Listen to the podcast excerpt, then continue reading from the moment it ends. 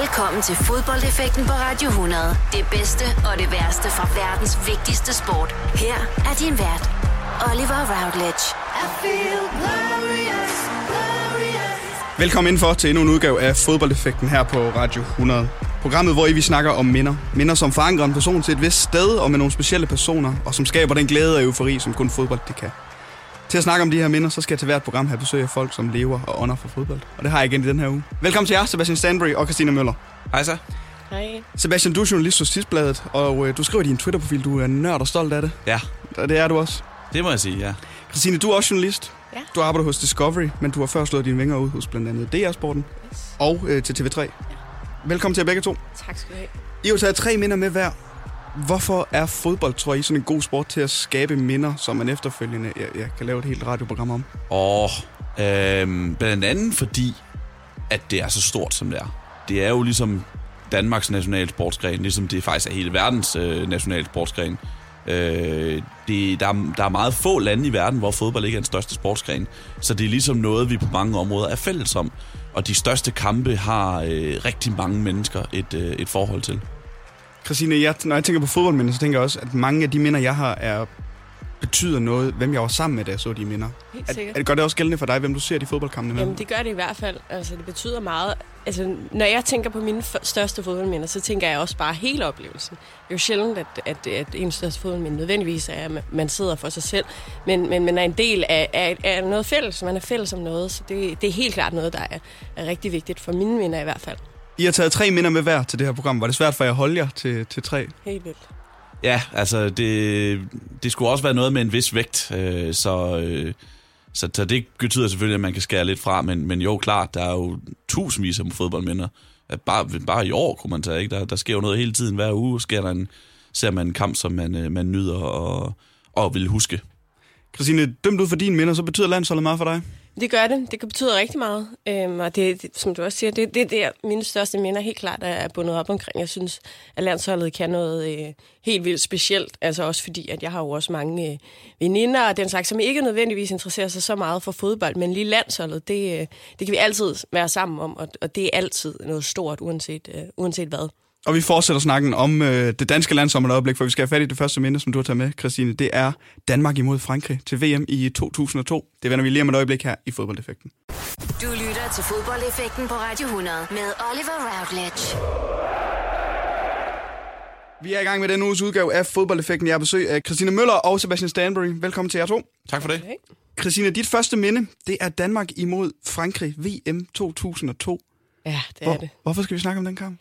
Det skal vi, fordi at jeg, jeg tror, mange har det sådan, at den slutrunde, hvor man er tættest på at være omkring de der 10 år, den betyder ligesom noget sådan helt særligt for en. Og jeg er fra 1993, så jeg har jo ikke været, været i live med, da vi blev europamester af den slags, men, men VM 2002, det husker jeg bare som noget, øh, at det, altså noget af det allerstørste. Øh, og ja, lige den her kamp imod Frankrig 2-0, som bare... Øhm, altså der var, det, jeg tror også, det var en slutrunde, som jeg følte, der var bagt meget op til, eller jeg havde bagt meget op til inde i mig selv. Altså jeg kan sådan huske, altså alt fra øh, det gode rolle over King-nummer, der blev lavet den her gang, som vi dansede rundt til i SFO'en, ikke? Og, og den her slags, jeg har været ni år gammel. Og så den her kamp imod øh, Frankrig, verdensmestrene, øh, så kan jeg bare huske, at det, det var jo sådan noget med, at vi fik... Øh, vi, vi så den i skolen, fordi at det var jo i, i Japan, den blev spillet. Øh, Korea og Japan den slutrunde var. Så, øh, så jeg kan huske, at vi, vi fik fri fra, øh, jeg tror, vi havde musik, og så kampen sammen. Og det her med, at man slår verdensmestrene, det, det kan jeg bare huske. Altså, det var, det var fuldstændig vanvittigt. Det var øh, også mit første sådan lands, eller hvad hedder det, slutrunde minde nogensinde. Sebastian, du er lidt ældre. Ja, Du kan tydeligt huske den her måske. Ja, det kan jeg. Øh, Danmark-Frankrig. Jeg husker også den her slutrunde som, som noget helt specielt og meget eksotisk på grund af det her med, at som Christine øh, siger, der bliver jo spillet fodbold, mens man gik i skole. Ja. Altså som jeg husker kampen, så blev det spillet 8.30, 11.30 og 13.30. Øh, så det var, sådan noget, øh, det var sådan noget med, at man i frikvarteret lige kunne snakke om, hvordan gik det i den der kamp og sådan noget, ikke? fordi der var nogen, der havde kunne finde ud af det der med at gå ind på en af skolens computer og, og tjekke sådan, hvad der stod i, i VM-kampene, mens de var i gang, mens man ikke sad og så dem. Øhm, netop Dan- Danmark-Frankrig her er faktisk dårlige minder omkring. Okay. Øh, fordi det burde have været den helt, en, en af de helt store, ikoniske landskampe, som, som Christine siger, 2-0 sejr over verdensmesterne med sit Dan på holdet, og Danmark går videre og det her. Men jeg havde, øh, øh, jeg havde, jeg gik i 8. klasse, og jeg havde en, øh, en matematikeksamen, eller en årsprøve, tror jeg det var. Og vi havde så aftalt, at vi skulle sidde ind og have den her eksamen, øh, og så skulle vi øh, skrive den de fire timer, det nu varede. Og så bagefter skulle vi direkte over i et andet klasselokale, hvor vi sad med et af de store klassiske øh, skolefjernsyn på den der store mont- øh, monterbare Den blev rullet der. ind i, Ja, øh, præcis. og der var nogen, der havde optaget den, og de var hjemme og hente den, og hente VHS-bånden og sætte det ind, og så skulle vi sidde og se den der kamp, uden vi vidste, hvad der var sket. Øh, men Mark fra min klasse er tidligt færdig med sin, øh, med sin årsprøve, og står uden for en klasselokale og råber ind, Danmark-Frankrig 2-0, Jon Dahl og Rommedal. Eller Rommedal Nej. og Jon, da, øh, da, Jon, Jon Dahl og Rommedal, råber han. Og så er det bare ødelagt, ikke? Ej. Vi havde ligesom hele forventningen om, at vi skulle over og se den her kamp, ikke? Og det, altså den der, den der ærgelse over, at jeg kendte resultatet, mens jeg så kampen, og, øh, og så den der vrede over, og øde, at han ødelagde oplevelsen for os andre på den måde, den, øh, den sidder stadigvæk i mig her, jeg tilgive. 16 år senere. Svært at tilgive. Ja, meget, ikke? Christine, det er jo en uh, slutrunde, hvor vi kommer i pulje med Frankrig, Uruguay og Senegal. Mm. Uh, vi bliver etter i gruppen. Ja. Men den her kamp mod Frankrig er specielt for dig. Er det fordi, det er verdensmesterne, vi slår 2-0? Eller er det bare hele slutrunden? Ja, altså, jeg tror, det er, det, det, det er begge dele. Altså, det er også hele slutrunden, som, som står meget klart, og som, som, som jeg jo synes er den, var den fedeste. Altså, sådan, Okay. øhm, altså, fordi netop på grund af det, jeg siger Ja. med, at, at man havde lige den rette alder til sådan at være, være rigtig meget på og sådan noget. Altså, husker så mange gode ting fra den, ikke? Altså med, med, med Ronaldos hår. Altså man husker sådan nogle mærkelige der små ting. der, lige ja. præcis, den Ja. lille måne foran, ikke? Øhm, ja, så, så, og så er, var, var det bare vildt at slå Frankrig. Ikke? Altså, det, det, de ryger øh, ud, der er jo også helt specielt. Altså, nu ved jeg godt, det er blevet mere og mere kutume fremadrettet, at verdensmesterne kan ryge ud tidligt, men det var det jo ikke på samme måde dengang. Jeg havde besøg af Mette Cornelius og Kasper Marker tidligere i øh, det her program, hvor øh, vi også vendte det her minde, hvor vi siger, hvis VAR var gældende til det, det her VM, så har Danmark ikke vundet 2-0 over Frankrig. Det ved jeg ikke, om du kan huske, Sebastian. Jo, øh, jeg spurgte jo en dag om det før VM øh, i, i år, faktisk. Nå, okay. Fordi at, øh, jamen, der er jo, øh, det er, det er 2-0-mål, ikke? Altså, Jo. Jon Dahl, han laver, ja. øh, hvor han jo river øh, Marcel Desailly ned. Fuldstændig. Øh, fuldstændig. Og det sagde han også, åh, den, den skulle nok have været nede. Det sagde han også, da jeg spurgte ham om det. Så, så den er god nok, men hvor var Jon Dahl bare god. Ja. Altså, det, det, det, det var helt vildt. Altså, han har landskampsrekorden for flest mål, og han var så god til de der store slutrunder, ikke bortset fra den sidste i 2010. Men de der, ikke, altså, han, han banker fire mål ind i gruppespil, ikke?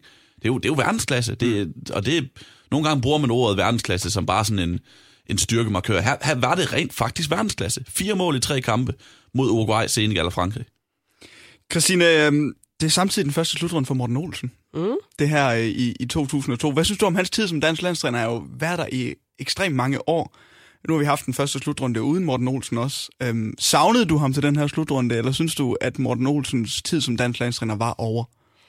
Jamen, det, det er nok lidt øh, svært for mig at sige, men øh, jeg synes, at, at jeg ser tilbage på Morten Olsens tid men som en rigtig, rigtig god tid. Men jeg synes også, at det, det altid er, er klædeligt, når der kommer noget nyt til. Og jeg synes også, at Uke Harreide har gjort det rigtig fint. Jeg tror måske også, det er godt for alle de... Jeg tror også, mange danske landsholdsfans havde brug for, at, at der kom noget nyt til. Mm. Ikke? Og nu kan man sige, når det nu øh, endte, som det gjorde med den kamp mod Sverige, så, så synes jeg, det var fint, at øh, Morten Olsen selv fik lov at sige, øh, jeg stopper her. Sebastian, hvad synes du, den store forskel er på måden, Danmark spiller fodbold under Morten Olsen og nu under Åge Harreide? Jamen, øh, Morten Olsen var jo romantiker. Altså, han mente, at øh, spillet skulle spilles på en bestemt måde, og det havde en værdi, hvordan man vandt kampene, frem for kun at vinde kampene. Øh, Harald er noget andet. Der er det først og fremmest resultatet, der, der er det vigtige. Og det, det må man jo bare sige. Det, man må, kan jo kun have respekt for resultaterne. Han førte, os til, den førte Danmark til den første slutrunde siden, øh, siden 2012, og, og videre til en knockout-kamp for første gang siden 2004. Så, så det er da en, øh, en, en præstation, der er værd at tale om. Men, men jeg har også et, et, øh, et svagt punkt for, eller et ømt punkt for, for Morten Olsen. I kraft af den måde, han taler om fodbold på. I kraft af, hvor meget man følte, at Danmark og det danske landshold betød for ham. Fordi man kan, man kan, man kan virkelig diskutere hans, øh, specielt hans sidste år som landstræner, men man kan aldrig diskutere, hvor meget det betød for ham at være landstræner. Han var, han var en, en romantiker på, Ja, han var på en fodboldband, ja. Morten Olsen. Og jeg tror også, som det nogle gange går med, med folk, der... Man kan godt ikke være så glad for dem, når de er der. Men når de så endelig slutter eller stopper, så indser man, hvor vigtige de måske har været. Ja, helt klart. Inden for- Altså helt sikkert. Det, Morten Olsen er den vigtigste mand, i- mand i dansk fodboldshistorie, vil jeg påstå. Mere end Richard Møller? Ja, øh, i kraft af, at han...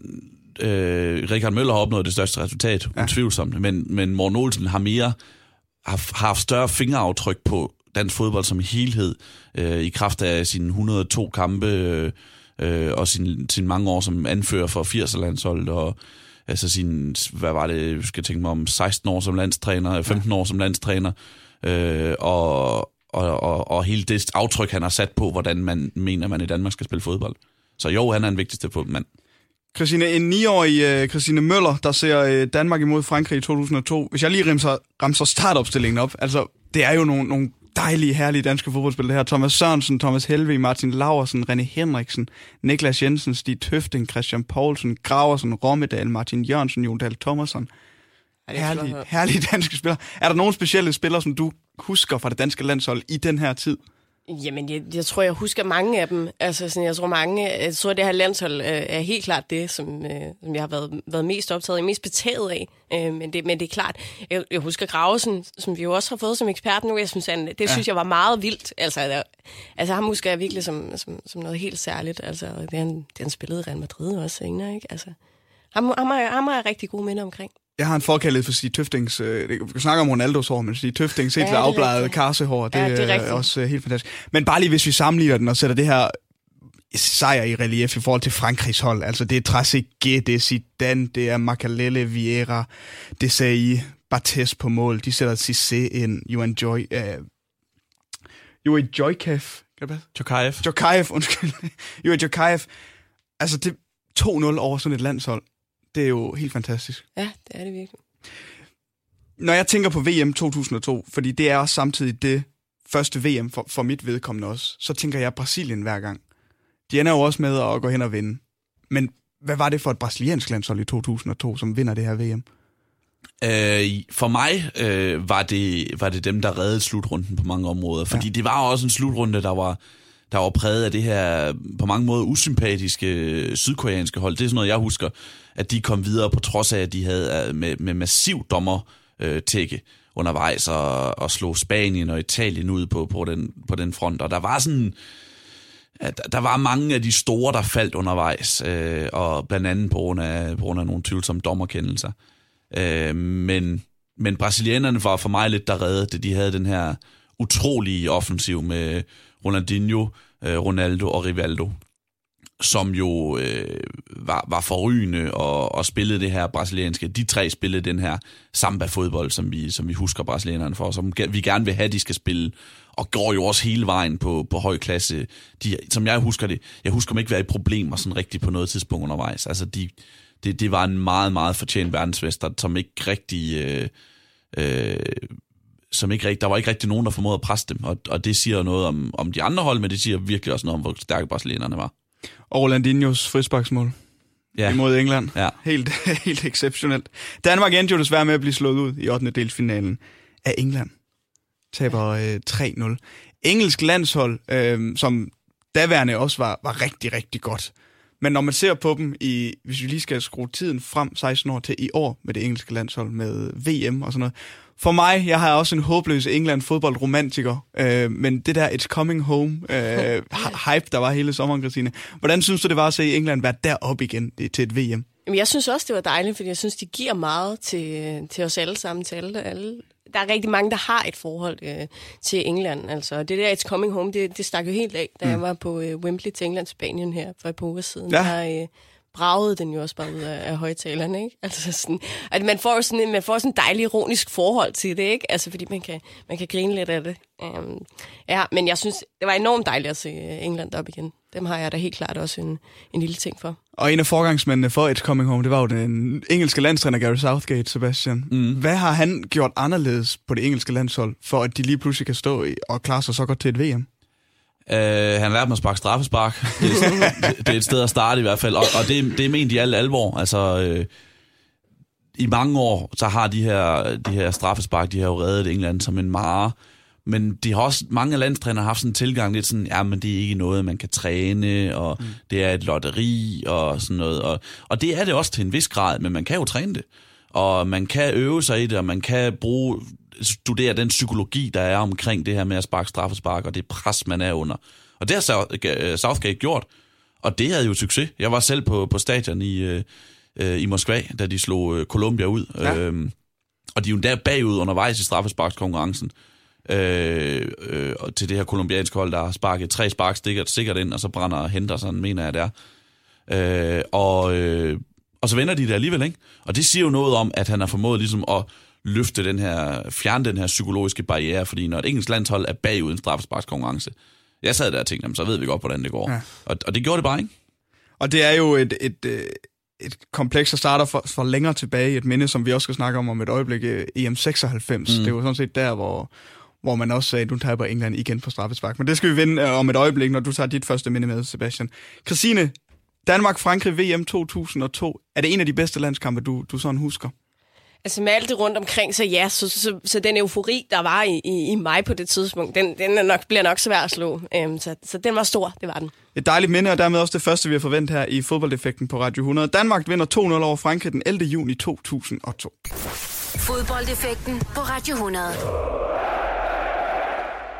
Denne uges udgave af Fodboldeffekten med besøg af Sebastian Stanbury og Christine Møller. Sebastian, vi skal til dit første minde. Ja. Du skriver til EM96, det var der min fodboldinteresse begyndte. Ja. Hvorfor var det det? Ja, men det, øh, det hænger jo lidt sammen med, at jeg havde den, den, den rigtige alder til det, tror jeg. Det, det, Christine nævner VM 2002, hvor hun var 9 år gammel, ikke? Øh, hvis hun er fra 93, øh, og jeg er fra 87 og 96, der var jeg 9 år gammel. Og jeg havde ikke været fodboldinteresseret indtil da. Det, øh, jeg havde gået op i nogle andre ting, og, øh, men, men jeg kan huske, at jeg var på en, øh, en koloni med vores, øh, med vores øh, skolefritidsordning den sommer der. Og øh, jeg vil gerne være udenfor og lege i, øh, i skoven og bygge huler og klatre i træer og sådan nogle ting der. Det, det var sådan noget, der betød noget for mig. Men jeg bare huske, det var svært at få folk med på dengang. Der var nogen, der var vanskeligt at få med på, fordi de ville hellere sidde indenfor og se de her EM-kampe fra, fra England på tv. Så det var jeg ligesom også tvunget til. Øh, og så vendte det for mig i løbet af meget få dage. Ja. Så øh, pludselig var det mig, der sad derinde, sammen med alle de, de, de voksne pædagoger, og så EM-kampene, mens alle de andre legede udenfor, fordi det bare lynhurtigt havde sat sig i mig, det her, det her fodbold. Og det, det husker jeg bare som, jamen det er jo et vendepunkt i mit liv, det er jo afgørende for mit liv. Øh, det job, jeg har i dag, mange af de venner, jeg har i dag, jamen det er jo, det er jo kraft af min fodboldinteresse, som, som startede på den der skolefritidsordningskoloni i 96. Er der specielle kampe fra, fra EM96, eller var det bare det der med, at du var det vendte for dig, at nu kunne du lige pludselig elske fodbold og se fodbold på en anden måde? Øhm, det, det, det er lidt perifært sådan med, med de enkelte kampe. Jeg husker at have set øh, øh, Tyskland slå Kroatien ud. Mm. Øh, og jeg kan huske, øh, jeg var meget fascineret af Mathias Sammer, som på det her tyske hold, som jo, øh, jeg kan huske det der med, at jeg kan huske, jeg spørger sådan, jamen, hvordan kan han score et mål? Han er jo forsvarsspiller. Så det, det, det siger noget om, hvor lavt et niveau jeg startede på. Øh, men, men også den der sådan evige udvikling, man går igennem som fodboldfan, ikke? at man hele tiden bliver klogere og hele tiden lærer ting. Og, og noget af det, jeg lærte, det var så, at man godt kan score mål, selvom man er forsvarsspiller til, i de der allertidligste dage der. Det er øhm, et EM, som øh, vi nåede lige at nævne øh, England før, øh, men det bliver afholdt i England, det her, det her EM. Hvad gør en slutrund for dig, Sebastian, og øh, så, så også dig, Christine, at det bliver afholdt i et land, som i forvejen har en stolt fodboldtradition? Det gør virkelig meget. Ja. Altså det, det, det, det var jo her, det startede, It's Football's Coming Home. Det, det, det udtryk stammer jo fra uh, The Lightning Seeds uh, ja. uh, slagsang til den slutrunde, ikke? Football's Coming Home, fordi England er fodboldens moderland. Og det, det giver bare en særlig atmosfære, at de bliver spillet på de her stadioner, som vi har et, for, et forhold til i forvejen. Øh, i forvejen. Altså, det var, jeg var selv til VM i Rusland, og det var jo en stor oplevelse i sommer. Ja. Men jeg kendte jo ikke de her stadioner. Jeg havde ikke noget forhold til de her stadioner. Ikke? Men når der bliver spillet på Old Trafford, og ikke mindst på Wembley og sådan nogle ting der, så det er jo stadioner, vi har et forhold til øh, og kender, og, og der er en særlig mytologi omkring, og der bliver så bare lagt yderligere på, når man får de her store VM-kampe. Øh, det var lidt det samme som i VM Brasilien i 2014, hvor det også bare var et land, som bare emmer af fodbold og fodboldstemning. Jamen det samme til VM ja, i 6 i, i Tyskland også. Mm. Altså, det er... Christine, hvor så du i forhold til det her med i 2022, så bliver det afholdt i Katar, og det næste EM bliver afholdt ikke i et land, men i mange forskellige lande lige pludselig. Altså, synes du, det er sådan, det skal være? Ja, altså nej, det er du nødt til at sige. At, at, at, det synes jeg da ikke. Jeg synes jo også, der er, jeg synes jo for eksempel, det er vildt underligt det der med, at det ikke skal spilles som sommeren. Altså det må ja. jeg bare sige. Det, det, det har, det, jeg skal nok blive glad for det, det ved jeg. Men jeg synes at det er mærkeligt, det vil jeg da mm. gerne sige. Øhm, fordi jeg tror da også, man, man lidt som, som Sebastian også siger her, det der med, at man kender de stadier, der bliver spillet på, man kender byerne, ja. og så betyder det jo også bare noget, at altså, som, som dansker, så, så vil man jo også elske, at det er, det er lidt tæt på, og det er nogle øh, lande, man har en, en relation til. Øhm, ja. Det er i hvert fald, jeg, jeg, hvad synes du om Katar 2022? Øh, VM i Katar VM, er, ja. er, er, er fodboldens største skandal nogensinde. Synes du det? Ja, det mener jeg. Ja. Det mener jeg. Altså, man har et land uden fodboldtradition, øh, øh, som har, hvor der bogstaveligt talt slår folk ihjel næsten dagligt øh, i forsøget på at bygge de her stadioner, hvor det er for varmt til, at man kan spille øh, VM i det tidsrum, det har været spillet siden 1930, og det opdager, det finder man jo først ud af bagefter, øh, hvor der ikke er stadioner i forvejen, øh, hvor øh, der ikke er nogen fodboldtradition, som sagt. Altså, der, der er ikke noget godt argument for at placere VM i Katar, udover at man, øh, der er nogle penge involveret i det. Og det, det er bare en skændsel. Altså, det synes jeg. Altså, jeg synes, ja, som sagt, det bedste eksempel, det er det der med varmen. Altså, det er selvfølgelig værre, at folk dør, det er, det, det er jeg med på, selvfølgelig. Men det siger bare alt om det her VM, at man placerer et VM i, i et land, og så bagefter er sådan, hov, det, det er faktisk for varmt til, at vi kan spille om sommeren. Nå, men så må vi hellere flytte det til om vinteren. Altså, hvor, hvorfor, hvorfor var det ikke ligesom en faktor inden, at vi fik øh, placeret det her VM? Hvorfor, hvorfor, hvorfor tænkte man ikke på det? Ja. Altså, det, det siger noget om, hvor, hvor skødesløst man, man placerer VM, som er fodboldens største skat i min bog. Ja, det er noget, som vi alle sammen sammen om. Jeg havde også fornøjelsen af at være i, i Rusland til dette års øh, VM over en enkelt kamp, og jeg, Altså, jeg synes, der var noget, der har været meget skeptisk omkring at holde det i Rusland, men det, altså, alt var jo bare til UG derovre. Altså, man var ikke i tvivl om, at, at det var blevet sat op som, at du ikke nærmest ikke kunne gøre noget forkert mm. under, under en fodboldkamp, men samtidig så mistede det også et eller andet, synes jeg, øh, over det. Det var ikke så romantisk, som jeg havde regnet med, at være til et VM. Nej, det, altså, jeg, jeg er enig, turneringen i sig selv var, var forrygende og ja. fremragende planlagt, og alt kørt på skinner. Men det, det meste er da noget, at man ved, at det, det sandsynligvis er noget, efter alt at dømme, at det er noget, russerne har købt sig til. Og øh, at VM bliver, man er ligeglad med alt, hvad der hedder menneskerettigheder og sådan nogle ting, at man placerer bare VM med dem, der betaler mest.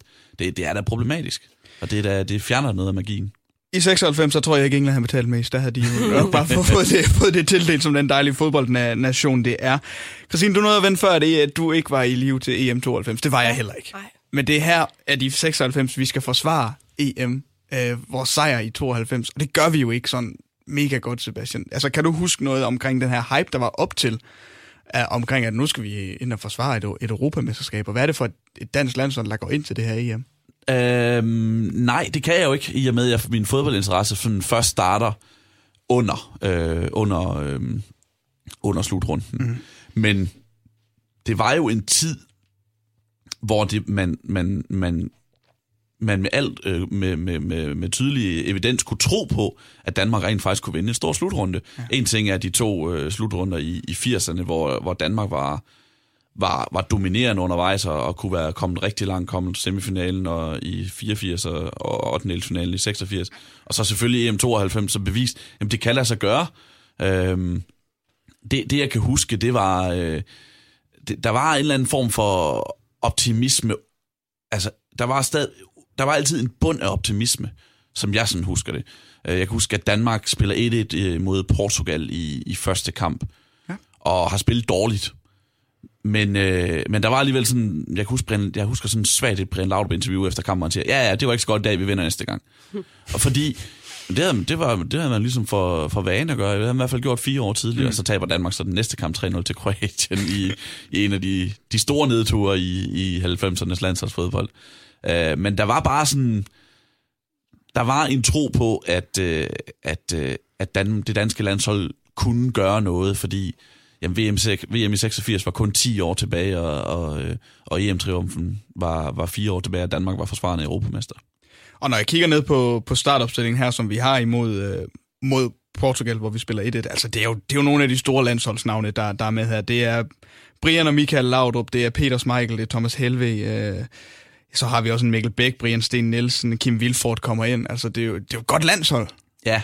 vi har på det her tidspunkt. I, i, i, særligt i kraft af de tre store stjerner. Ikke? Ja. Altså, det, er- det, er- det er jo... Brian Laudrup og Michael Laudrup og Peter Schmeichel er jo tre stjerner på, på spillemæssigt på niveau med Christian Eriksen nu. Altså, og nu har Danmark en Christian Eriksen, som, som vi sætter stort set al vores lid til.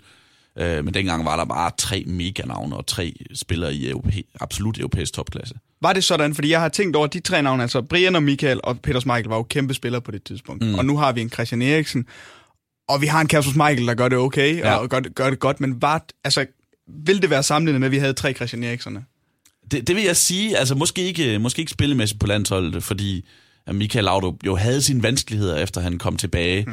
med sådan rigtigt at finde sin form, og fandt den måske først i de, i de to sidste kampe i landsholdskarrieren, to år senere ved VM i, øh, VM i, i, i Frankrig mod, øh, mod Nigeria og mod Brasilien.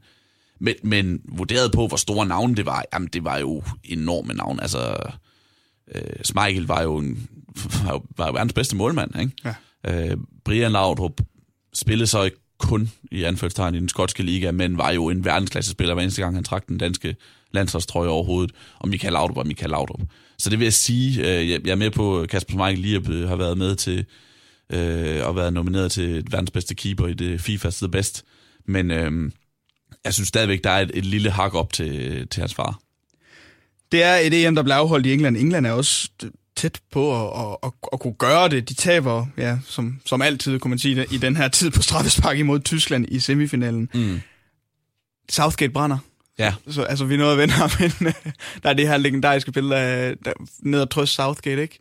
Øhm, men de, de, øhm, de, de, de når det ikke, England, og de har jo ikke rigtigt vundet noget som helst siden et, et VM for, er det 60 år siden? ja det er 66. Ja, det, er- det er mange år siden. Og skulle det have været her eller i år, hvis det skulle have været noget for England? Fordi jeg, jeg føler, at EM 96 var de tæt på, og VM 2018 kunne de også have gjort noget, men i mellemtiden har de ikke opnået noget som helst. I hvert fald ikke resultater. De havde nok bedre trupper. Altså, de havde, nogle, de havde den der gyldne generation, man snakkede om i, øh, i midt-nullerne, ikke? Med Ja. Steven Gerrard, Lampard, Beckham, Ashley Cole, Rio Ferdinand, John Terry, osv., osv., Wayne Rooney, osv., osv., osv. Men skulle de have vundet, så skulle det have været i 96. Uh, de var på hjemmebane, de havde et fremragende hold, de havde et hold, der emmede af den der sådan klassiske øh, britiske patriotisme, engelske patriotisme, mm øh, fremragende spillere, og der er et moment, i, øh, inden de kommer til straffesparkskonkurrencen, i den her semifinal. Forlænget spilletid, golden goal, så hvis der bliver scoret, så er det slut der. Og jeg mener, det er sådan et fladt indlæg, som er det Gascoigne, der ikke lige når frem til at prikke den i tomt mål. Og hvis han prikker den i tomt mål, jamen så er tyskerne ude. Så bliver der ikke nogen straffesparkskonkurrence. Så har de, øh, så har de det her øh, urutinerede tjekkiske hold i finalen på hjemmebane. Dem slår de, og så er de europamester. Og så er det altså ikke øh, 52 years of hurt, som vi snakker om nu. Nej. Øh, så, så, så det skulle have været i 96. Ja, men jeg får et smil på lidt med tanken om, der kunne have været det engelske EM-mester, men det blev det ikke.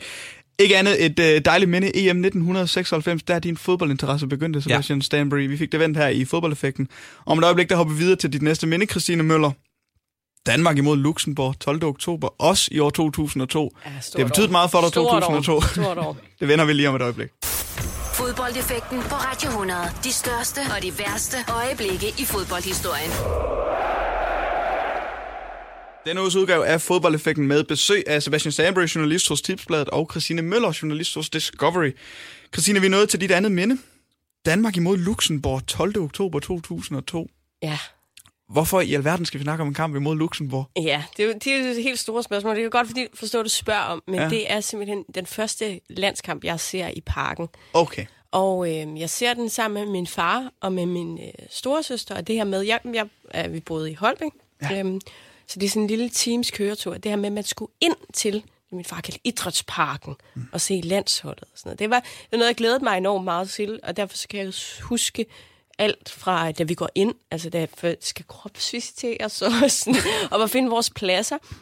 Og jeg mener jo sådan, øh, at øh, jeg tror, der er, jeg tror, der er, det er jo en EM-kvalifikationskamp øh, og mod Luxembourg, og jeg mener, der er 40.000 eller et eller andet. Så sådan, at se et sådan fyldt stadion på den måde for første gang, der ikke er en, en, en Superliga-kamp eller et eller andet, det var, øh, det var rigtig vildt øh, for mig. Den er jo om som bekendt 2-0, men noget af det, der også står ret klart for mig, det er sådan hele den der... Øh, fankultur, jeg ligesom sådan oplevede. Det der med, at man, man sad der og lavede bølgen og øh, sejlede op ad åen og sådan nogle ting, øh, og var, var rigtig meget sammen om sådan noget. Og jeg husker også en sådan meget speciel episode. Øh, jeg sad der med min far min, min søster. Min søster har også været de der 9-10 år gammel.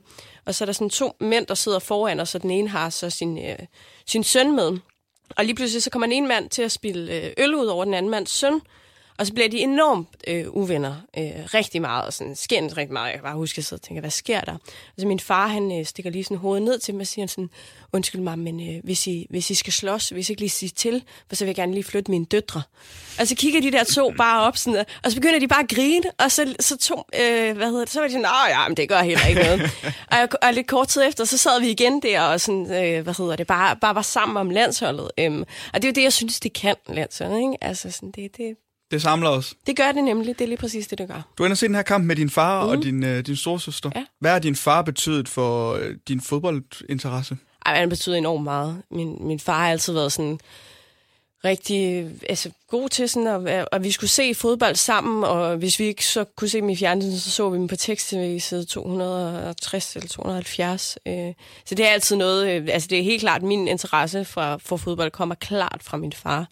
Øh, og jeg har set rigtig meget, ser stadig rigtig meget øh, fodbold med ham. Sebastian, en landskamp i parken, når der er, er mange mennesker på lægterne, det står for mig som noget af det, det mest sådan kærlige ved det danske fodbold. Du er jo inde og opleve mange af de her danske landskamp kvæd dit, dit arbejde. Hvordan er det at have en landskamp i parken, når der er god stemning, og der er fyldt? Ja, men det er, det er noget af det, det største i fodbolden i Danmark. Øh, helt sikkert. Altså øh, sådan det, det der mørke Østerbro, og så lysene, der lyser op inden for parken. Og jeg, jeg kan rigtig godt lide at tage turen, øh, for dem, der kender København, gennem fælledparken om bagfra, og så gå ind igennem, og så se, altså holder der bare busser hele vejen nedad, ja. fra Østerhurup og Tarm og øh, Otterup og øh, Sønderfjæring, eller hvad ved jeg, altså alle de her små byer, det, det, det er sådan små busselskaber fra små byer, som bare har sendt, fornemmer man, øh, folk fra hele landet til de her landskampe i parken, til de allerstørste kampe. Det, det nyder jeg virkelig meget, fordi det, for mig er det det bedste på, billede på, at det kan godt være, de, øh, at, at landsholds hjemmebane ligger på Østerbro i, i København, men det er altså hele landets hold det her, og der er folk fra hele landet til stede, når Danmark spiller i parken. Har det altid været sådan, sådan så, så lang tid du husker den samme opbakning om, omkring det danske landshold, at folk de vil komme for overalt og, og se kampene? Altså, det svinger jo med tilskuertallet, og det svinger sådan med den der... Øh, den, den, øh, den folkelige opbakning, alt efter resultaterne, og hvordan stemningen nu lige er omkring landsholdet. Men jeg synes altid, der er det der fundament. Jeg synes altid, man kan se de der busser, der holder om i fældeparken.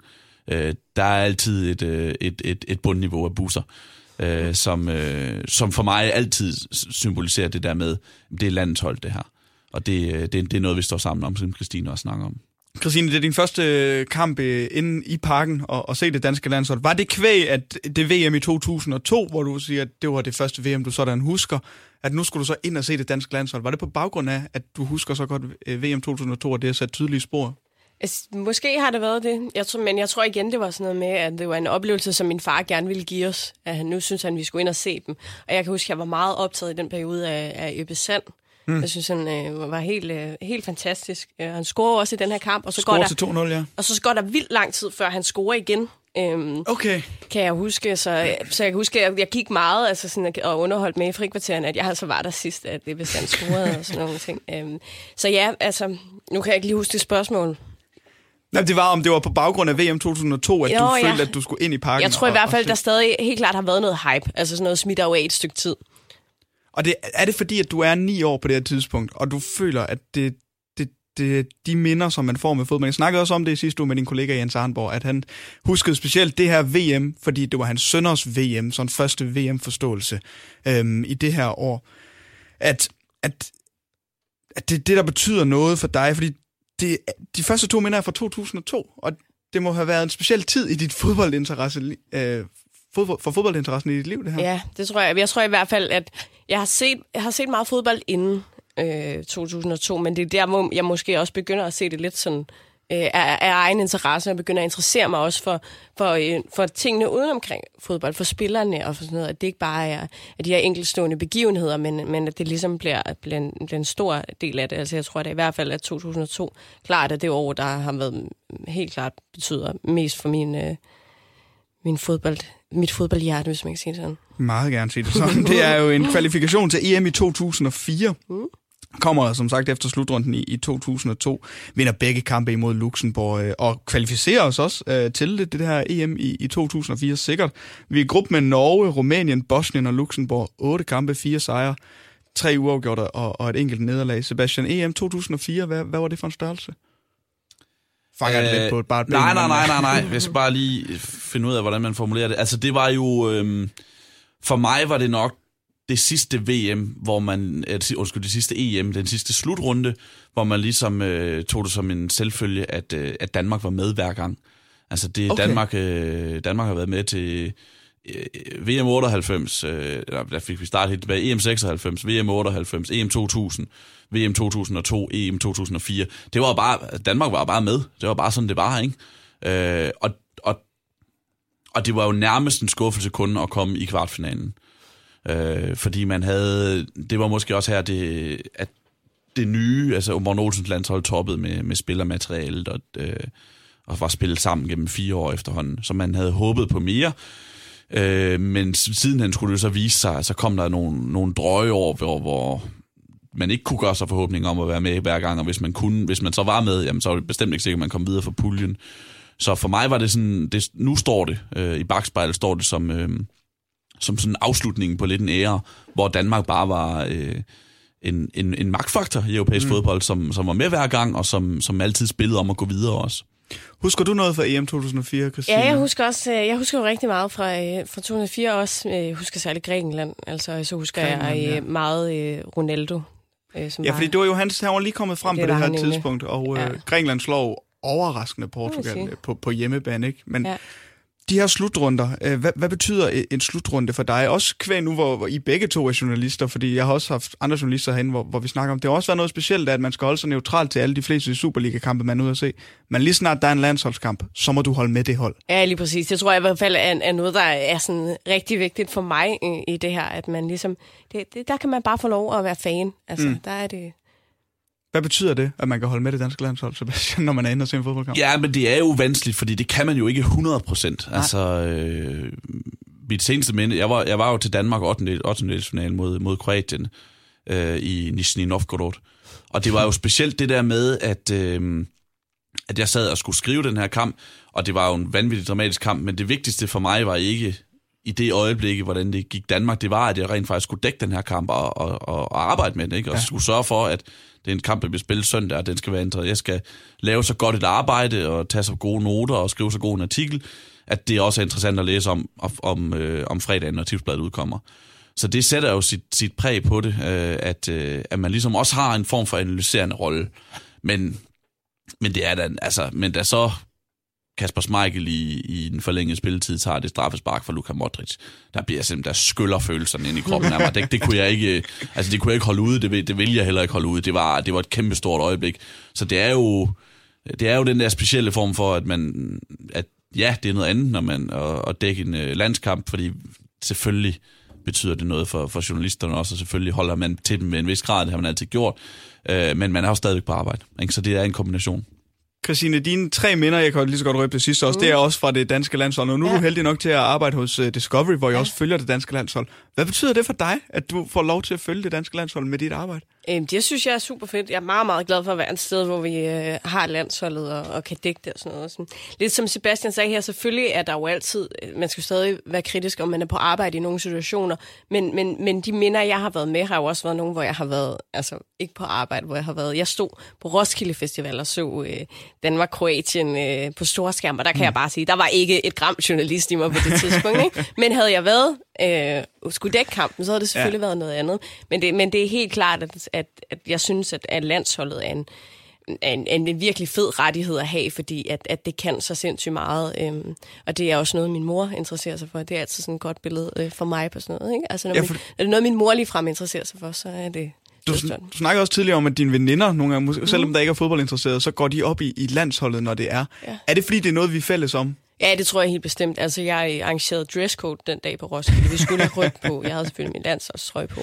Øhm, så, så det er noget, som, som jeg tror også, at folk vil gerne vil være en del af. Og ja. der, er det også, der er det heller ikke noget problem, at man ikke ved, øh, hvem spillerne rigtig er Nej. og sådan noget. Vel? Altså, Så der, længe- er- der, er- der, er det er simpelthen, der er fodbold jo også et dejligt, simpelt spil, at der handler det simpelthen bare om... At også, Så længe man kan juble, når Sanka scorer, og når. Michael er i overtiden, Ja. så, øh, så er det rigtigt. Det er et dejligt minde. Danmark-Luxembourg øh, den 12. oktober 2002, og hvad det, sådan, det danske landshold det, det betyder, at man kan se det på Roskilde Festival på en storskærm i bravende hede. ja.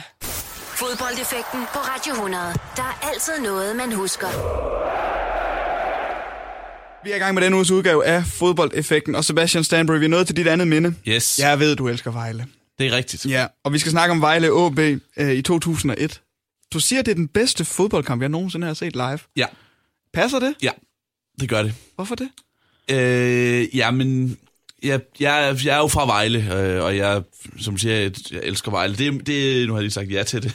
øh, det, er, det er en stramning, altså forstået på den måde. Nu er jeg jo journalist og har et andet forhold til, til klubben, ja. øh, som end jeg havde dengang, men jeg var 14 år dengang i 2001, og jeg så alle Vejles hjemmekampe og stod på, stod på tribunen og så alle kampe. Øh, og den her jeg har aldrig været på sådan en følelsesmæssig rutsjetur, som, øh, som, som til den her Vejle OB-kamp. Øh. Og for mig er den sådan et billede på, at en søndag eftermiddag i, øh, i Superligaen, hmm. øh, i regnvejr og kulde og mørke, og på en smattet græsplæne, kan give en lige så stor oplevelse som den vildeste Champions League-finale. Og det er det, fodbold kan for mig, ikke? At uanset niveauet, uanset hvor mange tilskuere der er, så dramaet i selve sporten og dramaet i en kamps udvikling og opbygning, det er jo ligegyldigt. Der er niveau, altså fuldstændig ligegyldigt. Det, det er det samme på alle niveauer, og, øh, og det, er bare, det var bare en, en kæmpe stor oplevelse, og, og nogle fantastiske mål, og nogle utrolige følelser i den kamp. I kommer foran 2-0 Vejle. Nu siger jeg I. ja, det er, Det var i dengang i hvert fald. Dengang var det, der sagde jeg vi om Vejle Boldklub. Det, det, det gør jeg ikke længere, men det gjorde jeg dengang. på et glimrende, glimrende mål af Nikolaj Jørgensen. Utroligt mål. Ja, virkelig altså, godt mål. Ja. Øh, du har set højdepunkter, det har jeg også. Jeg, jeg kan højdepunkterne udenad. Ja. Øh, og øh, det... Øh, han, han får bolden. Vejle har haft svært ved, har, har haft øh, svært ved at skabe noget i starten af kampen. Så får han bolden omkring midtbanen, tager et par træk frem, og så sparker han de bare i mål fra midten af banen, øh, fra midten af OB's banehalvdel, Ja. hen over Jimmy Nielsen. Det er Nikolaj Jørgensen. Ja, som var utrolig spillende for Vejle det efterår. Et, Okay. et af klubbens egne talenter, som, øh, som scorer fire mål. Det ene bedre end det andet det efterår. Venstre kant. Øh, først, det er først er den halv sæson, han bliver for alvor bliver stamspiller. Og så bliver han jo øvrigt solgt til Midtjylland, hvor han aldrig rigtig slog igennem, men en, et rigtig stort talent. Øh, klassisk kantspiller. Stort drev i ham. Kunne, kunne sparke. Øh, fed spiller. Hvad betyder det for Vejle, og som for Vejle tilhænger, at det er egen Vejle-talenter, der går op øh, på forseholdet også? Det betyder meget. Ja. Det betyder rigtig meget. Vejle er jo en, en klub, som i et halvt århundrede, hvis ikke mere, har brystet sig at man spiller fodbold på en bestemt måde. Teknisk god fodbold, godt øh, køn for øjet, og, og gerne med spillere fra, fra egen ungdomsafdeling, ikke? som der har været så mange af. Øh, også store navne, Thomas Graversen, som vi har snakket om, Allan Simonsen, Ulrik Lefebvre og så videre, og så videre. Øh, så, så jo, i Vejle har, bryster man sig af at have en, en stor talentskole, og, og, og det her hold er faktisk et, et rigtig godt bevis på det. Der var mange spillere fra egne rækker. Øh, jeg tror, jeg tæller sådan ni eller sådan noget, der har været gennem klubbens egen ungdomsafdeling, hvis vi tager indskifterne med. Christine, du er jo øh, i kvæl dit arbejde også i uddække Superliga-kampe. Øh, man er aldrig i tvivl om, når Vejle, og også tak til Sebastian, de, øh, de spiller, fordi øh, der er rigtig gang i, i Twitter, når, når det endelig er. Hvad, er du glad for at Vejle er tilbage i Superligaen? Jeg er rigtig glad for det. Det tror jeg, vi er rigtig mange, der er, fordi Vejle det er et utroligt dejligt bekendtskab. En mm. ting er, at øh, jeg synes, det er et øh, forrygende stadion. Øh, de har det, jeg elsker hvert år. Jeg har været der to eller tre gange i den her sæson. Jeg synes, ja. det, det er skønt. Men altså, synes jeg, der, er- der er noget fantastisk i det der med, at nu øh, at, at Vejle har været så stor en klub, øhm, og så at de lige pludselig, så de, dem, der har været super meget fans dengang, de har deres børn med til kampene nu. Det er meget tydeligt at se, når man er derovre, det her med, at, øh, at, at jamen, Vejle, det er jo bare en klub, som jeg synes skal være i Superligaen, fordi at, øh, at den virkelig formår at, at trække en masse tilskuere også på stadion og sådan noget. Det synes jeg, det synes jeg er dejligt. Vejle og fodbold, hvad er det for en, en størrelse? Er det det det, der er i Vejle? Altså, hvad betyder fodbolden for Vejle? Det betyder rigtig meget, ja. øh, netop fordi der måske ikke er så meget, altså jo, der er meget andet, der er en utrolig smuk natur, og der er, Vejle er en velfungerende by, men det er jo ikke sådan, at man, øh, at Vejle bryster sig af, af enorme musikere, eller store forfattere, eller store kunstmalere, eller sådan noget. Dem er der jo ikke særlig mange af. Til gengæld er der nogle af de bedste fodboldspillere, danske fodboldspillere nogensinde. Ja. De kommer fra Vejle, og fra, er uddannet i, i Vejle Boldklub, og har spillet der, deres første fodbold op i Nørreskoven. Øh, så, så Vejle er bare en fodboldby, altså helt sikkert. Hvad er det, de er så gode til, til at bryste de her talenter i Vejle? Øh, jamen, det, der er jo en tradition for, at, øh, at man skal gøre det. I dag er, er der jo andre klubber, der er mindst lige så gode til at lave talenter, talenter mm. som Vejle er mindst lige så gode. Øh, men op gennem årene har Vejle bare Vejle haft en speciel måde at spille på, som, snak, som sagt. Øh, Øh, og der har været en, en tradition for, at man uddanner spillere, og har en, man har en erfaring med at uddanne spillere, og, og så har det nok bare været sådan, at sådan er det måske i alle byer, men i Vejle, der spillede man fodbold, ikke? og der er mange små fodboldklubber i Vejle også, og, øh, og, og de har jo så ligesom skabt en kultur og et miljø op gennem årtierne, hvor, hvor der blev spillet fodbold, og, og hvor de bedste spillere så kom til VB og blev, blev færdiguddannet deroppe. Ikke? Kampen her i, imod, imod OB i, i 2001, I kommer foran 1-0, for vi snakker om med, med Nikolaj mm. Jørgensen. Så går der øh, små 30 minutter, så kommer Ulrik Balling og scorer til 2-0 også. Ja, også et godt mål. Også et godt mål, ja. Det er fint, øh, det bliver lige spillet ind ja. til ham, og så får han bank over i det lange hjørne, så vidt jeg kan se. Så bliver begået straffespark lige en halvlejen. Ja. Hvordan sidder man som Vejle-fan, når man får en 2-0? Der var, så vidt jeg kunne høre på Jens Arnborgs fine rapport, der, rapportering derfra, to måneder siden man sidst havde vundet en, en kamp. Ja, altså, jamen, så, der slutter det jo. Altså, der ved man godt, at det, det er begyndelsen til enden, det der. Det, man skal huske på, det er, at Vejle er et rigtig dårligt fodboldhold på det her tidspunkt. Vejle er lige rykket op øh, i Superligaen, men faktisk lidt overraskende, fordi man, man rykkede ned, Vejle rykkede ned i 2000, øh, rykker så op igen i 2001, på trods af, at halvdelen af, af truppen er blevet solgt, og man ligesom bygger op med spillere fra egen avl. Og Vejle er ikke engang fuldtidsprofessionel på det her tidspunkt, og det er de andre klubber i Superligaen mm. jo. Så man kommer op på, på vanskelige vilkår, og efter en god start, så i takt med, at banerne bliver dårlige, og spillerne bliver trætte, og så, så begynder resultaterne at svinge. Og, og der, der var, man sidder bare med en fornemmelse af, at det er så typisk det her, at øh, Vejle kommer foran 2-0, to perlemål, så får de et billigt straffespark. Ja, øh, det er noget med en hånd på bolden. Ja, jeg synes stadigvæk ikke, jeg har set her, her øh, 17 år senere. øh, straffespark lige inden pausen reducerer udligner OB på et, øh, på et frispark efter pausen. Ja, Henrik Rasmussen. Henrik Rasmussen. Øh, og, og så tænker man jo, jamen så er det slut. Og der er sådan en særlig der er en situation efter det, hvor Andres Ober, OB's øh, daværende hurtige estiske angriber, mm. slipper fri har en friløber, for faktisk foræret bolden, og løber ned mod mål og sparker og banker den i sidenettet. Og derfor var jeg sad så ud, som om den gik i mål. Ah, ja. øh, derfor var åbierne sad, som var meget tættere på, de jubler også alle sammen, kan jeg huske. Og så jeg, jeg kunne bare tænke, jamen, det, det måtte jo ske. Altså. Men den var bare i sidenettet. Den var ikke gået i mål. Så det var sådan, hov. Hov, hov. Der er, det, så var det alligevel ikke fuldt den alligevel ikke helt manuskriptet, ja. fordi manuskriptet vil sige, at Andreas Ober skulle have scoret på den der, og så var det blevet 3-2, og så havde det været slut der. Mm. Øh, og så gik det jo i stedet sådan, at øh, det er jo det, der gør den for mig så utroligt. Det var, at OB skulle have vundet den her kamp. Det havde været så typisk, Vejle kom foran 2-0, og så vinder OB til 3-2. Ja. Øh, men så kommer Vejle tilbage i den her. Og Vejle får et indirekte frispark i feltet med sådan en kvarter igen. Og øh, jeg havde aldrig set nogen score på et indirekte frispark før. Det var sådan en chance, man fik, som skulle være en stor chance, men som man aldrig rigtig kom noget ud af. Og så scorer Jan Søngsen, som var min store yndlingsspiller på det tidspunkt. Øh, så scorer han direkte på det her frispark og banker den bare i mål. Det er Thomas Bælum, der øh, lige får øh, en fod frem for at afvære et Vejle-angreb. Ja, jeg synes faktisk, den, den er faktisk tynd, ikke? Og den er lidt tynd, og så Fordi samler det, Jimmy Nielsen Ja, den op, det skal ikke? jo være en decideret aflevering, øh, for at det tæller som en tilbagelægning, som han samler op. Ja. Og det er jo måske, som du siger, egentlig bare, at han bryder et angreb og forsøger ja. at bryde en aflevering, og så samler Jimmy Nielsen den op. Men det er bedømt som et fris, øh, indirekte frispark, og gudskelov for det. Og så kommer Jerry Brown på banen i det 77. minut. Ja. Øh, så skal han bruge fire minutter. Så skulle han score fire minutter. Og man er nødt til at forstå, hvad Jerry Brown var for en spiller, ja. for ligesom at forstå det her mål, og de følelser, det gav. Øh, fordi Jerry Brown var en søndebuk på Vejle Stadion.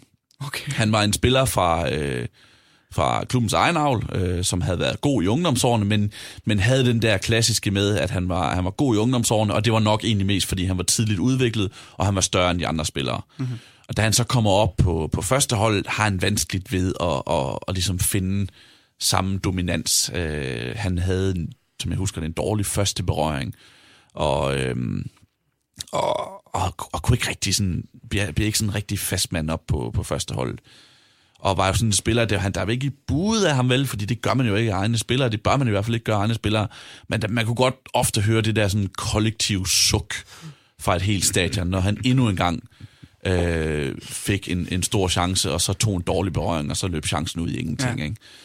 Så, så da han kommer ind, man har ikke forventning om, at det er ham, der skal afgøre det. Men så sker der det, at øh, Alex Nørlund, med sådan 10 minutter igen, øh, lægger en aflevering, sådan den der klassiske Alex Nørlund aflevering, for dem, der kan huske ham, en sådan perfekt teknisk aflevering, splittende ned gennem feltet. Jerry Brown løber ned, det er lige ved, at afleveringen bliver for lang, den rammer, den er nede omkring baglinjen, Jimmy Nielsen kommer ud i den, og så Jerry Browns første berøring, som jo plejer at være så bundelendig. Han sparker bare dybt i den, og ja. nærmest fra baglinjen vipper den blødt i mål til 4-2 og lukker kampen. Og jeg får kuldegysninger nu her, jeg tænkt på det, fordi det var, det var så utroligt. Han var ikke en spiller, der gjorde det der. Og så gjorde han det og lukkede den her utrolige fodboldkamp. Ja. Og, og efterfølgende er Vejle faktisk tæt på at score til 5-2. Og 5-2 mod som, OB. Mod OB, som Vejle skulle vinde i en Superliga-kamp. Det var sådan ja. helt sådan... Det var sådan et forbløffende resultat, hvis det skulle være sket. Men 4-2 var også nok. 4-2 er mit yndlingsresultat i fodboldens verden. Jeg synes, 4-2 er det bedste resultat, der Okay. findes. Hvorfor? Er det nogen speciel grund? Er det Ja. efter det her kamp? Det, det har hjulpet på det i hvert Ja. fald. Øh, det har hjulpet på det. Men det handler også om, at øh, jeg synes, der er mange mål. Mm. Øh, der er to mål, øh, to målsejre, hvilket indikerer, at, øh, at der ligesom er en, en vis overbevisning. Det er ikke bare tilfældigheder, vel? Der er trods alt et vis rum at give af. Men det andet hold har også scoret to gange, så ja. de er også kommet med noget. Og der er sådan en kampudvikling. Altså, det er ikke bare 1-0, 1-1, 2-1, vel? Som vi ser her, øh, Vejle kommer foran 2-0, så bliver det 2-2, og så bliver det 4-2. Det kunne også være blevet, OB kom foran 2-0, Vejle 2-2, og så 4-2 og sådan noget. Så der er mange måder at komme til en 4-2 sejr på. Ja. Og samtidig er det stadigvæk så lille en sejr, at det ikke bliver cirkus. Fordi hvis vi når op omkring 5-2 og 6-2, eller 6-1, eller 4-0, som, ved 4-0, så mangler den der øh, modstanderens part i det. Øh, og hvis vi når op på 5-2, jamen, så bliver det lidt en cirkuskamp, så bliver det ikke meningen, at man skal score fem mål i en fodboldkamp. Ja. Men 4-2, det er den perfekte resultat. Jamen, jeg har også en forkærlighed for 4-2, men det bunder i uh, 2006 UEFA Cup uh, semifinalen Middlesbrough Bukarest på The Riverside, ikke? Ja, Bagud 2-0 og vinder 4-2. Har du et specielt uh, et, et yndlingsfodboldresultat, Christine mm. Møller? Jeg tror, jeg havde sagt 3-2, hvis du havde 3-2. spurgt mig, fordi det, det, er så er det rigtig tæt. Ikke? Ja. Men, men jeg er fuldstændig enig i det der princip med, at, at, at det, det er bedst, når begge hold scorer. Øh, og, og man har det der med, at, man, at den er sådan på vippen. Ja. Men jeg, jeg kan godt lide sådan en, en, en, en sejr på et mål til allersidst. Det synes jeg er, det synes jeg er vildt. Der er noget dejligt over fodboldkamp, hvor begge hold er med i Ja, kampen. det er jo det. Jeg Det er så det. en, Mm. du så blandt andet også en meget ens øh, formet fodboldkamp i, i weekenden, hvor du var i Hobro, Christine. Ja, Råbe. Den ender jo 5-0 sådan en kamp der, og jeg sidder jo med, som et nordjysk hjerte og synes, det er, er fedt, men, men alligevel så kan man også sige, åh, oh, det, det er lidt pinligt også. Ja. Men øh, en 4-2-sejr er, er rigtig god. Sebastian, hvem var du afsted med på stadion i, i det her tidspunkt, 2001? Øh, jeg var afsted med, øh, med min bedste ven Chris. Ja. Jeg mener også, at øh, Tommy har været der. Min, øh, min, en anden folkeskolekammerat. Og så kan jeg huske, Emil var der, en, en, en kammerat fra, øh, fra Tarm, øh, som, som også var Vejle-fan. Øh, I øvrigt på trods af sin OB-elskende far og Mm. OB-elskende bror, storebror. Men han var også Vejle-fan, og jeg kan huske, han er dernede med en kammerat. Og øh, kammeraten er ikke Vejle-fan. Men jeg kan huske, Emil kommer over til mig, da Vejle fører 2-0, og så siger sådan, ved du om der er et sted på stadion, man kan købe øh, merchandise? Fordi han er jo helt vild, vores potentielle Vejle-fan her. øh, jeg kan desværre ikke huske, hvad kammeraten hed. Nej. Øhm, og jeg får peget dem over i retning af, at der står sådan en, en lille vogn, hvor der, vi sælger nogle, nogle Vejle merchandise. Souvenirs af de klassiske huer og halsterklæder og sådan noget. Og så kan jeg huske, at jeg senere hen øh, kigger op på den her kammerat, da der står 2-2, og så står han med sin nye Vejlehue på, og sådan bekymret ansigtsudtryk, fordi han kan jo også godt se, hvilken vej pilen peger, så tænker jeg, hvad har jeg da overhovedet ham ude i? Altså, jeg skulle aldrig have peget ham i retning af den her merchandise-vogn, fordi Åh, han, nu er han Vejle-fan, og han ved slet ikke, hvad han er gået ind til af sorg og ulykke og tragedie og depressioner, og jeg ved ikke hvad. Men han fik i hvert fald en god kamp at starte på, fordi takket være øh, Jan Sønsen og Jerry Brown og Thomas Bælums lange fod.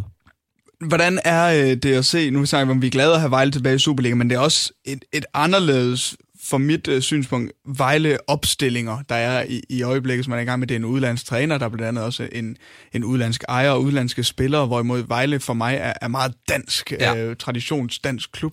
Hvordan er det at se, både så for, for dig, Christine, som, som journalist, men også Sebastian, som også har en forkærlighed for, for Vejle? Jamen, det er jo noget, altså, det er jo noget andet nu. Altså, når jeg sidder nede og kigger, jeg har opstillingen stående her foran mig, der er jo, øh, Vejle bruger 14 spillere i den her kamp, og 14 af dem er danskere. Ja. Det er jo helt vildt, og som sagt, jeg tror 9 af dem har været igennem Vejles ungdomsafdeling.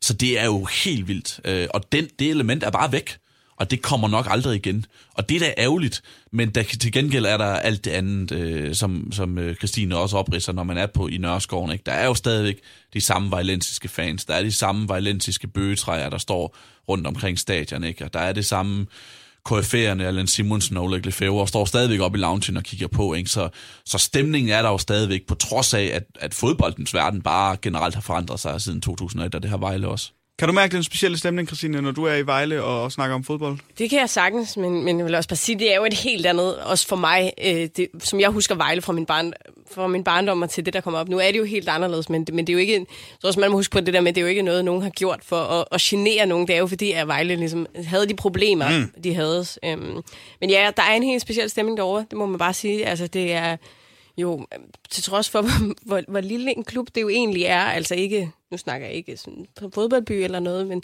men så, jeg kan bare huske, når man står og snakker med, med fansene derovre, at de, så, så tager de til træninger og ser og sådan noget. Ikke? Ja. Altså det er dejligt, altså det betyder virkelig noget for mange mennesker. Øhm, det må man bare sige, det er tydeligt at mærke. Og så er det jo også bare skønt at se uh, Nørreskoven, for jeg husker tydeligt kampen imod AGF tidligt i sæsonen. Ja. Hvordan det, øh, det ligesom, der kan man se, hvad fodbold betyder i Vejle, synes jeg. Mm. Altså fuldstændig udsolgt, og øh, ikke, den, ikke den bedste fodboldmæssige fodboldkamp, men, men det er bare det der med, at de er glade for at tilbage og være tilbage igen, der hvor de føler, de hører til. Ja, fuldstændig. Det er virkelig en by, der har, har tørst efter det her Superliga-fodbold i mange år, og, og på trods af, altså Vejle rykker senest ned i 2009, og har ikke været op i Superligaen før den her, siden den, før den her sommer. Så det er jo ni år i øh, den næstbedste række for en klub, som har vundet mesterskabet fem gange ikke? Mm. Øh, tilbage, og det, det er der jo mange tilskuere, der stadigvæk kan huske. Så det er jo ikke, hvad man ligesom forventer, og hvad man har været vant til i, i, i hvert fald i, i 70'erne og 80'erne og, og 90'erne. Men alligevel så har der været et, ikke et højt tilskuer, men et vis bundniveau i, i tilskuertallet. Og det siger jo noget om, at, at mange vejlenser har holdt ved. Og når det så bliver til en oprykning, så springer de ud igen og, og kommer. Og hvad endte det med den her Superliga-sæson for, for Vejle? De var oprykkere. Jamen det sjove er, at øh, Vejle oprykker vinder den her magiske 4-2-sejr. Øh, og så kommer ellers en, en sort, sort, sort november måned, hvor Vejle starter med at tabe 6-1 i Brøndby, 2-1 hjemme til Viborg i en udsat kamp, øh, 3-0 hjemme til AGF, og, og så slutter af med en 5-0 nederlag i, øh, i, til, til FC Midtjylland i IKAS, hvor jeg, som jeg selv kan huske at stå nede bag mål og så den der kamp og, øh, i, i øsende regnvejr. Sådan en klassisk dansk novemberregn, og øh, Vejle var bagud 4-0 efter 28 minutter eller sådan noget. Og Vejle ender jo med at dunder ned i den her sæson og rykke ned igen efter kun én sæson. Øh, men, men netop derfor så står den her kamp så meget stærkere, for, fordi på trods af, at den i sidste ende var fuldstændig ligegyldig, mm. den kunne ikke bruges til det, der var sæsonens mål, nemlig at overleve, jamen så står det bare stadigvæk som en kæmpe stor, enkeltstående oplevelse for mig. Og det, betyder, det, det er sådan for mig det der med, at, at kampe kan godt betyde noget, selvom, øh, selvom de ikke fører til medaljer eller pokalsejre. Vejle har en helt speciel plads i øh, ja, dit fodboldhjert og, og rigtig mange danskers fodboldhjert. Det, det er tydeligt at mærke. Og Vejle OB, den bedste fodboldkamp, du nogensinde har set live, Sebastian ja. Stanbury. Den fik vi vendt her i uh, fodboldeffekten på Radio 100. Om et øjeblik hopper videre til dit næste minde, Christine Møller. Det er en kamp, som rigtig mange af os husker, også inden fra parken af Danmark imod Sverige. Også bedre kendt som skandalekampen. Du lytter til fodboldeffekten på Radio 100 med Oliver Routledge. Vi skal til et minde her i fodboldeffekten, som vi har vendt en enkelt gang før, men jeg er nødt til at spørge dig, Christine Møller. Danmark imod Sverige, skandalekampen. Hvorfor skal vi snakke om, øh, om det her minde? Ja, det er jo ikke, fordi det er, det er særlig opløftende, øh, Nej. det jeg kommer med her, men, men jeg tror bare, at det, det er jo en kamp, som har sat sig i mange af os, mm. rigtig mange af os, fordi at, at det, det var så sindssygt absurd, ikke? Altså sådan, det var jo... Øh, det er simpelthen noget, jeg, jeg tror, aldrig tror, jeg, jeg glemmer. Hvor ser du den her kamp henne? Jeg sender hjemme. Ja sammen med, med, med, med mine forældre og sådan. Og, og, men jeg tror, det jeg mest sådan husker fra den der øh, aften, det er den der sådan, følelse af sådan, total uretfærdighed. At, hvorfor det var overhovedet ikke, det var overhovedet ikke min, min skyld, eller vores skyld, eller sådan noget. Øh, og bare, bare, jeg husker meget klart det der med, da måltavlen lige pludselig bare ændrede sig. Jeg taber 03. Hvor står den her landskamp for dig henne i de største sådan, mindeværdige landskampe nogensinde? Jamen, man kan sige, det, det er jo svært sådan noget med, med de største mindeværdige kampe, fordi der, der er både gode og dårlige, kan man sige. Og det her, det er jo klart til den dårlige side, fordi mm. det hele var så, så trist, og hele efterspillet der og var, var bare så voldsomt. Men, men det er klart en af de der kampe, hvor man kan sige, at, at der var i hvert fald virkelig mange følelser involveret i det for mig. Sebastian, hvad, hvad, hvad betyder den her kamp for dig? Du spurgte i, øh, som indledning, hvorfor det er, at øh, fodbolden er så stor en sport. Ja. Og det her er for mig en af, en af forklaringen, den her kamp. Det er fordi, at øh, man ved fandme aldrig, hvor vi skal hen. Altså, Nej. Hvem havde regnet med, at den her kamp skulle udvikle sig på den der måde? Ikke? Og det, det er jo fodboldkampe. Nogle gange går de bare et sted hen, som er fuldstændig absurd, for at bruge det ord, som Christine lige brugt. Øh, og, og og, og det gælder ikke engang kun afslutningen på kampen. Det handler også om den spillemæssige udvikling. At Danmark er bagud 3-0, og, og det er slut, ikke? Og så alligevel kommer tilbage og, og kommer til på 3-3 i den her kamp med sådan en kæmpe kraftanstrengelse og virkelig et imponerende comeback og, og en spillemæssig mental præstation og alle de her ting, ikke? Og så kommer på 3-3, og så slår Christian Poulsen en Markus Rosenberg i maven, og så løber der kunne hjælpe med en, en fan ind på, på banen og, og angriber dommeren. Og det er bare sådan, wow, ikke? Og nu, nu, specielt de sidste to ting var jo negative, men, men det var dog sådan fuldstændig u, uventede begivenheder, mm. som man bare ikke havde regnet med, og som kom ud af ingenting, og, og som bare jamen, ændrede dansk landsholdshistorie, ikke? Hvor ser du kampen hen? Jeg var også derhjemme. Jeg var, var også derhjemme. Øh, jeg var hjemme i, i Vejle hos mine ja. forældre, husker jeg. Og det er jo, hvis vi lige skal hive, hive fat i kampen, Christine. Vi kommer jo bagud 3-0 efter 25 minutter. To mål af Johan Elmander, og så en Peter Hansson, der aldrig nogensinde har ramt en bold så godt før eller siden på et, øh, et glimrende frisbaksmål. Så kommer Daniel Akker jo, og får det til, til, til 3-1. Jon Dahl Thomasson, som vi har vendt øh, før i programmet, hvor, hvor, hvor fantastisk han er. Og så en lidt øh, usandsynlig øh, held i Leon Andreasen, bliver skiftet ind i stedet for Jan Christiansen efter 35 minutter, så gør det til 3-3 simpelthen.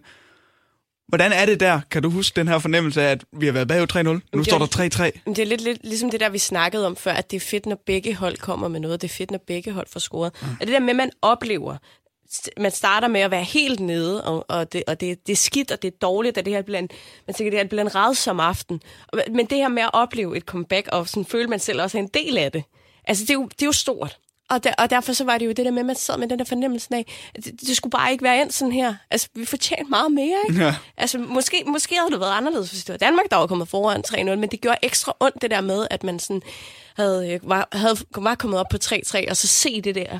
Bare husk det, ikke? Der står 3-3 på måltavlen, så 0-3-0. Og hvordan husker du det øjeblik? Var det bare et suk? Og... Jeg tror bare, det var sådan en chok. Altså, jeg tror ja. måske bare, jeg har, har kigget sådan over på min far og været sådan, det kan man da ikke. Altså, sådan, det, er ikke, det er jo ikke deres skyld, det er jo ikke landsholdets skyld, at øh, en fan løber ind på banen. Altså, så det tror jeg bare var sådan en, en der sådan virkelig følelse af sådan, var bare uforstående og frustreret og sådan fuldstændig forvirret også, fordi man, man lige har været igennem så sindssygt mange følelser, så var det sådan kæmpe antiklimaks. Synes du efterfølgende, at det var den rigtige beslutning, der blev truffet? Med at afblæse kampen ja. og tabe dem Danmark. Ja, men altså, man er jo nødt til selvfølgelig at, at, at have nogle regler. Der skal selvfølgelig ikke løbe fans ind på banen, det siger jo sig selv. Øh, så det skal selvfølgelig have nogle konsekvenser. Uh, Sebastian Daniel, uh, Christian Poulsen, undskyld, har jo, han, han kan godt være en, en hissig spiller, og det, det, det fandt vi, vi så også ud af. Markus Rosenberg har jeg også hørt fra, fra folk, der har spillet med ham, også skal være en, en provokatør. Mm. Men hvad i alverden laver Christian Poulsen i den her situation? I er kommet tilbage på, fra 3-0 til 3-3 i en vigtig landskamp. Jamen, jeg ved det ikke. Nej. øh, jeg ved det simpelthen ikke. Det er også svært, at du lige skal vide det. Men, ja, ja men, men, det er, og det, men det er der jo netop et, øh, det er der jo netop en pointe i, fordi det var bare et paradoks. Altså, Christian ja. Poulsen var så dygtig en fodboldspiller. 2007, han har nok aldrig været bedre. Det er hans første sæson i... Øh, altså, han må næsten lige have afsluttet den første sæson i Sevilla, hvor han var bedre end nogensinde og kom på årets hold i La Liga og sådan noget. Altså, han var forrygende, vinder UEFA-koppen med dem. Øh, og han spillede simpelthen så godt, og vi, vi kender ham så, som så intelligent en spiller, som fuldstændig kender sin rolle på midtbanen og gør de rigtige ting og sådan noget. Og så får han bare sådan en blålys, øh, og, og, altså, og får sådan en hjerneblødning, mm. og slår en spiller i maven. Det var jo det var så, det var så ulige ham, ikke? Altså, vi, nu snakker vi om EM 2004 tidligere, hvor han bliver spyttet gentagende gange af Francesco Totti i hovedet, og ikke reagerer på det vel. Øh, men efter kampen bliver han interviewet om det er meget sådan afdæmmet omkring, siger, at det er ulækkert, og, og det er selvfølgelig ikke nogen fed oplevelse, men var meget sådan kontrolleret omkring det, ikke?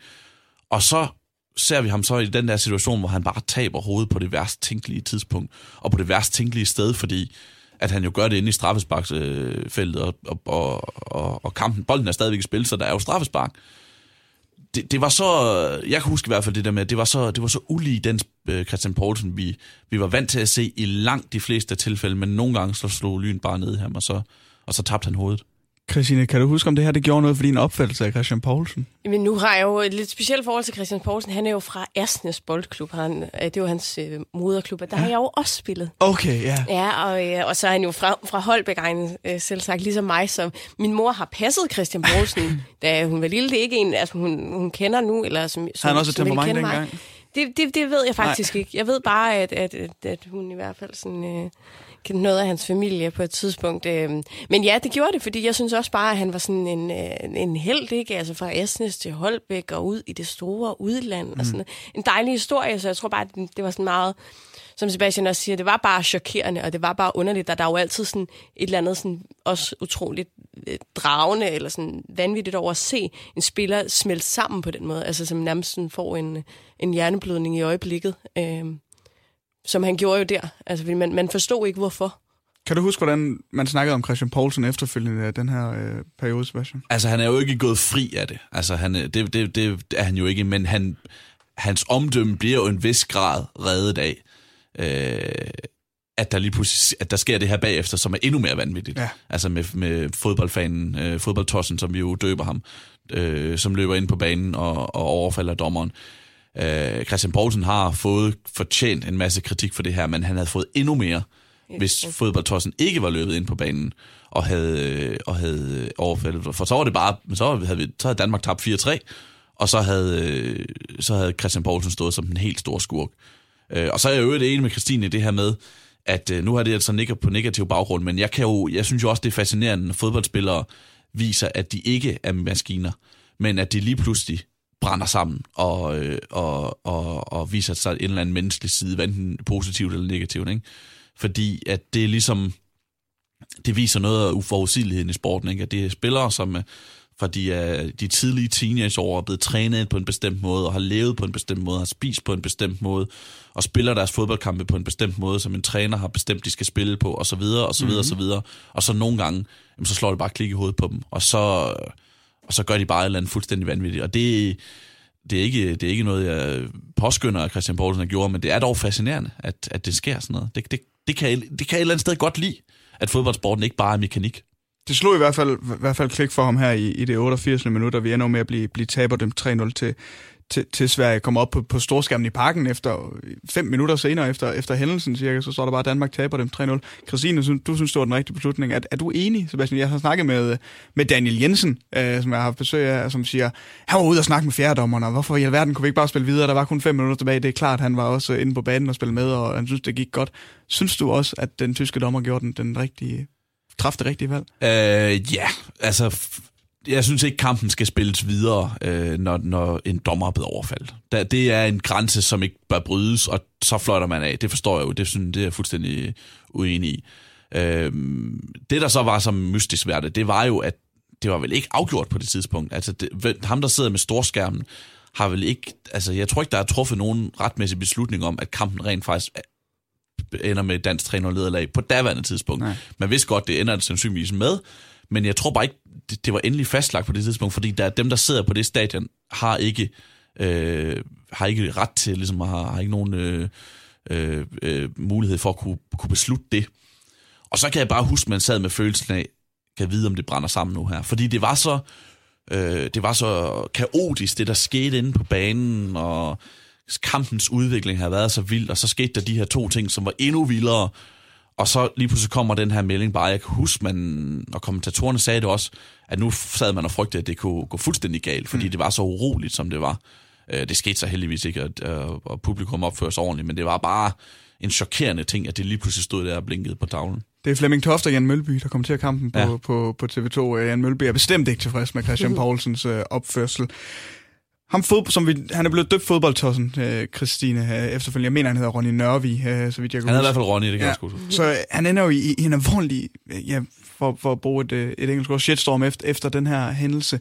Kan du godt have, jeg, jeg føler sådan lidt, jeg har ondt af Ronny Nørvi øh, efter den her hændelse og, årene efter, fordi man også ved, det efterspil, det fik, DBU var ude efter ham og ville have millionerstatning og, og få tilskuer øh, øh, indtægter, fordi de blev flyttet og skulle spille kampe i Aarhus efterfølgende. Kunne du godt have ondt af en mand, der har ødelagt en kamp, der var så vigtig for Danmark? Altså, jeg vil i hvert fald sige, at jeg synes, det, det men jeg kan huske de der interviews, der var med ham efterfølgende, hvor man så den der stakkels øh, lille mand, der sad der og, og, og havde det utroligt dårligt. Der, der kunne man da godt tænke sig lidt, og oh, det var da også øh, synd, men altså, det, jeg synes på den anden side, så er det sådan, han løb på banen, han prøvede at overfalde dommeren. Altså, that's it, ikke? Ja. For mig i hvert fald. Ikke helt så synd for ham alligevel. Nej, altså man skal, man skal jo opføre sig ordentligt. Det er det eneste, jeg kan henvise til her. Det skal ja. Ronny også. Ja. Ja, der er ikke carte blanche, bare fordi du hedder Ronny. Han ender jo, han vågner i detentionen dagen efter Ronny Nørby og siger, at han ikke kan huske ja. den her hændelse, og siger, at han har drukket en rigtig, rigtig mange øl, men det, det tilgiver bare ikke fuldstændig, at man har overfaldt uh, tysk dommer, og, Michael Gravgaard, der er jo en af de bedste øjeblikke i en dansk Ja. landshold, der får afværet uh, den her, det her angreb på, på dommeren. Det er jo en kamp, som, som man ikke kan lade være med at tænke tilbage på med en vis form for skuffelse, er det ikke det? Øh, jo. Forstået på den måde, at man sad jo med fornemmelsen af, at da det var blevet 3-3, at nu kommer det sidste mål også. Ja. Nu går Danmark op og vinder 4-3, og det er vejen mod EM i 2008, det her. Og det blev det så bare ikke. Altså, så, øh, så blev det meget, meget, meget vanskeligt derfra. Jeg var selv til de der kampe i Aarhus efterfølgende, hvor, hvor der var et håb om, at Danmark kunne, kunne nå i mål, men det skete jo ikke. Og, og det slut, øh, reelt, der var stadigvæk noget at spille for, men reelt så sluttede EM-kvalifikationen jo der.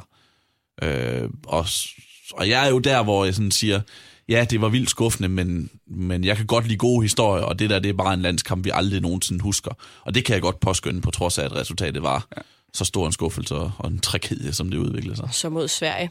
Ja, mod er Sverige. Betyder det noget ekstra? Det, det tror jeg, det gør, altså for historien i hvert fald, for mig. Ikke? Også fordi, at, at nu har vi jo haft mange af de her meget øh, intense kampe med Sverige. Jeg overvejede faktisk også at vælge den øh, Jakob Poulsen score, eller den kamp, hvor Jakob Poulsen scorer imod Sverige. Der er jo, der er jo noget specielt øh, omkring de her øh, Danmark-Sverige-kampe. Ja. selvfølgelig, ikke? så det var måske også Det er jo et program, hvor vi gerne vil vende de, de største højdepunkter, men også de laveste lavpunkter inden, inden for, for fodboldverdenen. Er det her sådan et af de laveste lavpunkter, du husker for, for din fodboldmæssige forståelse, Christine? Ja, det tror jeg da, det var. Altså, mm. jeg, tror, jeg, jeg tror, at, at, at i øjeblikket på det tidspunkt, der, der var skuffelsen så stor, at, at der skal vi... Ja, det, der, der har selvfølgelig også været nogen siden, det vil jeg gerne indrømme, kommer jeg jo så til at tænke på her, men i øjeblikket, der, der var det tungt, det var det. Det var voldsomt. Fodboldeffekten på Radio 100. Vi skal til dit sidste minde, Sebastian Stanbury. Den første fodboldkamp, jeg så i udlandet, har du skrevet til Sevilla Zaragoza 9. april 2006. Ja. Hvorfor skal vi snakke om den? Øh, jamen, fordi at det vigtigste i min sådan, fodboldpassion, det er, det er live-fodbolden, vil jeg sige. Det er ja. Ja. det der med at komme ud og se kampene. Hvad enten det er en Champions League-kamp, eller det er en Danmarks kamp så er det det der med at komme ud og se kampene, og sidde på en, tri- sidde på en tribune, eller stå lænet hen over et hegn, og så bare øh, høre lydene, og dufte duftene, og alle de her ting. Ikke? Altså virkelig sådan fornemme en fodboldkamp. Det er der, jeg, min fodboldinteresse lever mest, og, og da jeg ligesom var til min, min første fodboldkamp i udlandet, jamen det åbnede jo bogstaveligt talt en helt ny verden op, og i hvert fald en meget større verden, fordi at så kunne man, behøvede man ikke kun at se kampe i Jylland, som jeg gjorde på det tidspunkt, og, og til no, i sjældent grad på, på Sjælland og, og Fyn, men så kunne man lige pludselig tage rundt i hele verden og opleve det her, og opleve fodbold på en helt anden måde. Hvorfor skulle din første kamp i udlandet være i Spanien? Jamen, det var også lidt et tilfælde. Det var en... Øh, jeg, jeg havde på det her tidspunkt jeg gik i 3.G i gymnasiet og havde spansk på højniveau. Og vores, øh, vores lærer Jens var øh, arrangeret en tur i påskeferien, hmm. Hvor vi så var i, i Sevilla for, for dem, der havde lyst til det med, fra, fra spansk hold. Og Jens var stor fodboldfan, så han arrangerede også, at øh, dem, der havde lyst, kunne komme ind og se øh, Sevilla Zaragoza, og det, det ville jeg meget gerne. Så det, jeg, tog, jeg meldte mig til den tur og tog derind, og, og havde en, en, en stor aften, vil jeg sige. Og ikke fordi du var fan af nogen af holdene? Nej, sådan. nej, på ingen måde. Øhm, men jeg må indrømme, at jeg faldt en lille smule for Sevilla Ja. ja. på daværende tidspunkt. Altså, jeg havde- var gået ind og gik ind til kampen øh, med, en, med, med en forventning om, at jeg glædede mig mest til at se Zaragoza. Fordi de havde nogle spillere, som jeg sådan kendte. Øh, øh, Everton havde de en spiller, der hed øh, øh, Diego Melito, skal vi mm, huske for ja. senere hen. Savio, og sådan nogle spillere, der ligesom, man ligesom havde et forhold til. Men det var bare Sevilla, på trods af at kampen blev 1 så var det Sevilla, der fuldstændig dominerede den her kamp, og var forrygende oplevelse, og, og, og begynder jo en optur der, der kulminerer i, at de vinder øh, øh, UEFA-koppen øh, nogle få uger senere mm. øh, over Middlesbrough ja, tak. i finalen, øh, og, og vinder UEFA-koppen igen året efter, og, og jo stadigvæk er et, et af subtopholdene i spansk fodbold. Ja. Og det synes, det bliver sådan, for mig bliver det etableret i den der sæson, og, og nærmere bestemt den her, den 9. april. Vi snakkede om, om før, da, da vi snakkede Vejle, om at det var en, en rigtig fodboldby. Jeg har også haft fornøjelsen af at, at være en tur på, i Sevilla og, og se fodbold. For mig er det altså også en, en rigtig fodboldby, Sevilla. Ja. Øh, hvordan, hvad, hvordan var din opfattelse af at se fodbold i, i Sevilla? Virkelig, virkelig, virkelig enorm. Altså, det var ja. virkelig en, en passion, man mærkede der. Og mange siger jo det her med, at, at spansk fodbold er sådan lidt med, at man lænder sig tilbage, og så skal man, man skal altså underholdes, øh, og man skal se noget inde på banen, der før man sådan for alvor hisser sig op. Øh, men Sevilla er også et af de steder, som bliver nævnt som en undtagelse til det her. Og det var den oplevelse, jeg havde der. Det var, at folk gik fuldstændig amok. Og vi sad sådan relativt langt nede på den ene langside, kan jeg huske. Mm. Og det der med sådan ældre spanske, temperamentsfulde mænd, som bare rejste sig op og råbte de her spillere. Det gjorde, at man også sådan selv, jeg kan huske på et tidspunkt, sådan, som sagt, jeg hæber ikke på nogen af holdene, men på et tidspunkt er der en af spillerne, en, en af Sevilla-spillerne, der vinder sådan en takling, og jeg flyver bare op over, og sådan, åh, råber jeg bare, ikke? Fordi det gjorde alle andre, og jeg røg ligesom bare med, ikke? Jeg fulgte bare strømmen på det tidspunkt der. Man kunne slet ikke lade være at leve sig ind Nej. i det, fordi det bare var så, der var så øh, højtændt en, en stemning, og det var også en rigtig, rigtig fed fodboldkamp, husker jeg du kan godt lide at se, se kampe. Nu har du selvfølgelig også et arbejde, hvor, hvor du skal holde dig neutral til det, hvor, hvor du ikke nødvendigvis holder med nogle af holdene. Jeg vil sige, de oplevelser, jeg har haft med det, det har, været, jeg har selvfølgelig været super fedt for fodboldens skyld, men jeg har bare vokset op med, de fodboldkampe, jeg har været inde og se, har været med hold, som jeg virkelig holdt med, om det så har været på The Riverside i, i England, mm. eller Jørgen Stadion og CHI, da de spillede i anden division, altså hvad, hvad, hvad, hvad ved jeg. Men er det specielt for dig at komme ind og se, hvorfor kan du godt lide at se de kampe, hvor du ikke nødvendigvis holder med nogen? Er det bare for fodboldens skyld? Øh, ja, og så er det det der med, at man øh, ofte oplever noget nyt. Altså, mm. det, det, det er jo det der med, at så kommer man ind på et stadion, man aldrig har været på før. Øh, og, og, og, og opdager en masse nye ting. Altså, det er en ny verden, der åbner sig, ikke? Og man kan høre på... Øh, man ved ikke noget om det på forhånd, men man kommer ind og kan høre bare på den måde tilskuerne reagerer, når en bestemt spiller får bolden, jamen det er publikumsfavoritten, det her, ja. ikke?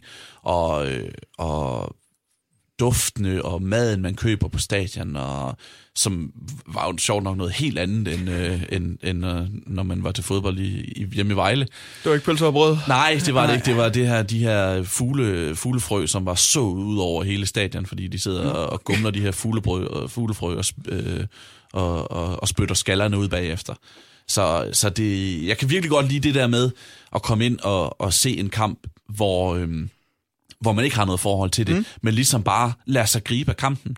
Jeg gjorde det også i, i, øh, i vinter, hvor jeg havde været sammen med en, nogle to kammerater, kørt rundt i Tyskland og så tre kampe på tre dage. Ja. Og vi sluttede af med sådan en, en, en 4-4-kamp i, i Hannover, hvor øh, til sidst, så, da, da, da hjemmeholdet udligner til, til 4-4, kort før tid, fem minutter før tid, der rejser jeg mig op og jubler.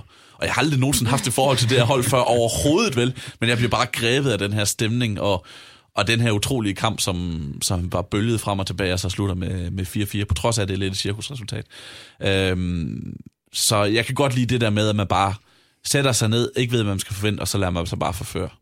Christine, spansk fodbold for dig. Hvad, hvad synes du om, om den spanske fodbold? Jeg kan rigtig godt lide spansk fodbold. Ja. Øh, jeg, det, det var noget, jeg så rigtig meget, da jeg var yngre også.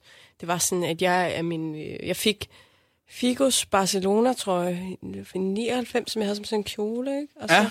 så jeg rigtig mange Barcelona-kampe, så skiftede han til Real Madrid, så så jeg rigtig mange Real Madrid-kampe. Jeg elsker at se spansk fodbold, det gør jeg. Er det den liga, som du synes, selvfølgelig ud over den danske Superliga, men er det den, der har et størst tilknytningsforhold for dig? Ja, både og. Jeg, kan også, jeg vil også sige Premier League altså ja. nogle gange. Altså, jeg, jeg må nok sige, jeg er meget, det svinger meget, så er jeg meget optaget af det i en periode. Mm. Øhm, så ja. Hvad med dig i forhold til ligaer rundt omkring? Nu har første udlandske kamp var i, var i, i Spanien og se Sevilla og Zaragoza, men hvor står det i forhold til... Jeg kan godt lide... Jeg synes, den tyske liga er helt... Øh, det kan, den kan jeg også rigtig godt lide, Ja. og det, Tyskland er nok, øh, er bortset fra Sverige, det, det udenlandske liga, jeg har set flest kampe i. Okay. Øh, så jeg, jeg kan jo godt lide dem alle sammen, men jeg må sige, at jeg har et specielt forhold til, til spansk fodbold, fordi at det var, det var der, jeg så min første kamp i udlandet, fordi at til en vis grad har et forhold til landet i kraft af, at jeg havde spansk tre år i gymnasiet og sådan nogle ting der. Mm. Så, så jo, jeg kan, jeg kan virkelig godt lide det, og vil, vil gerne til Spanien og se, se mere fodbold faktisk. Og hvorfor måtte du til udlandet for, for at se det her? Hvorfor var det vigtigt for dig at prøve at komme ud og se fodbold i, i udlandet?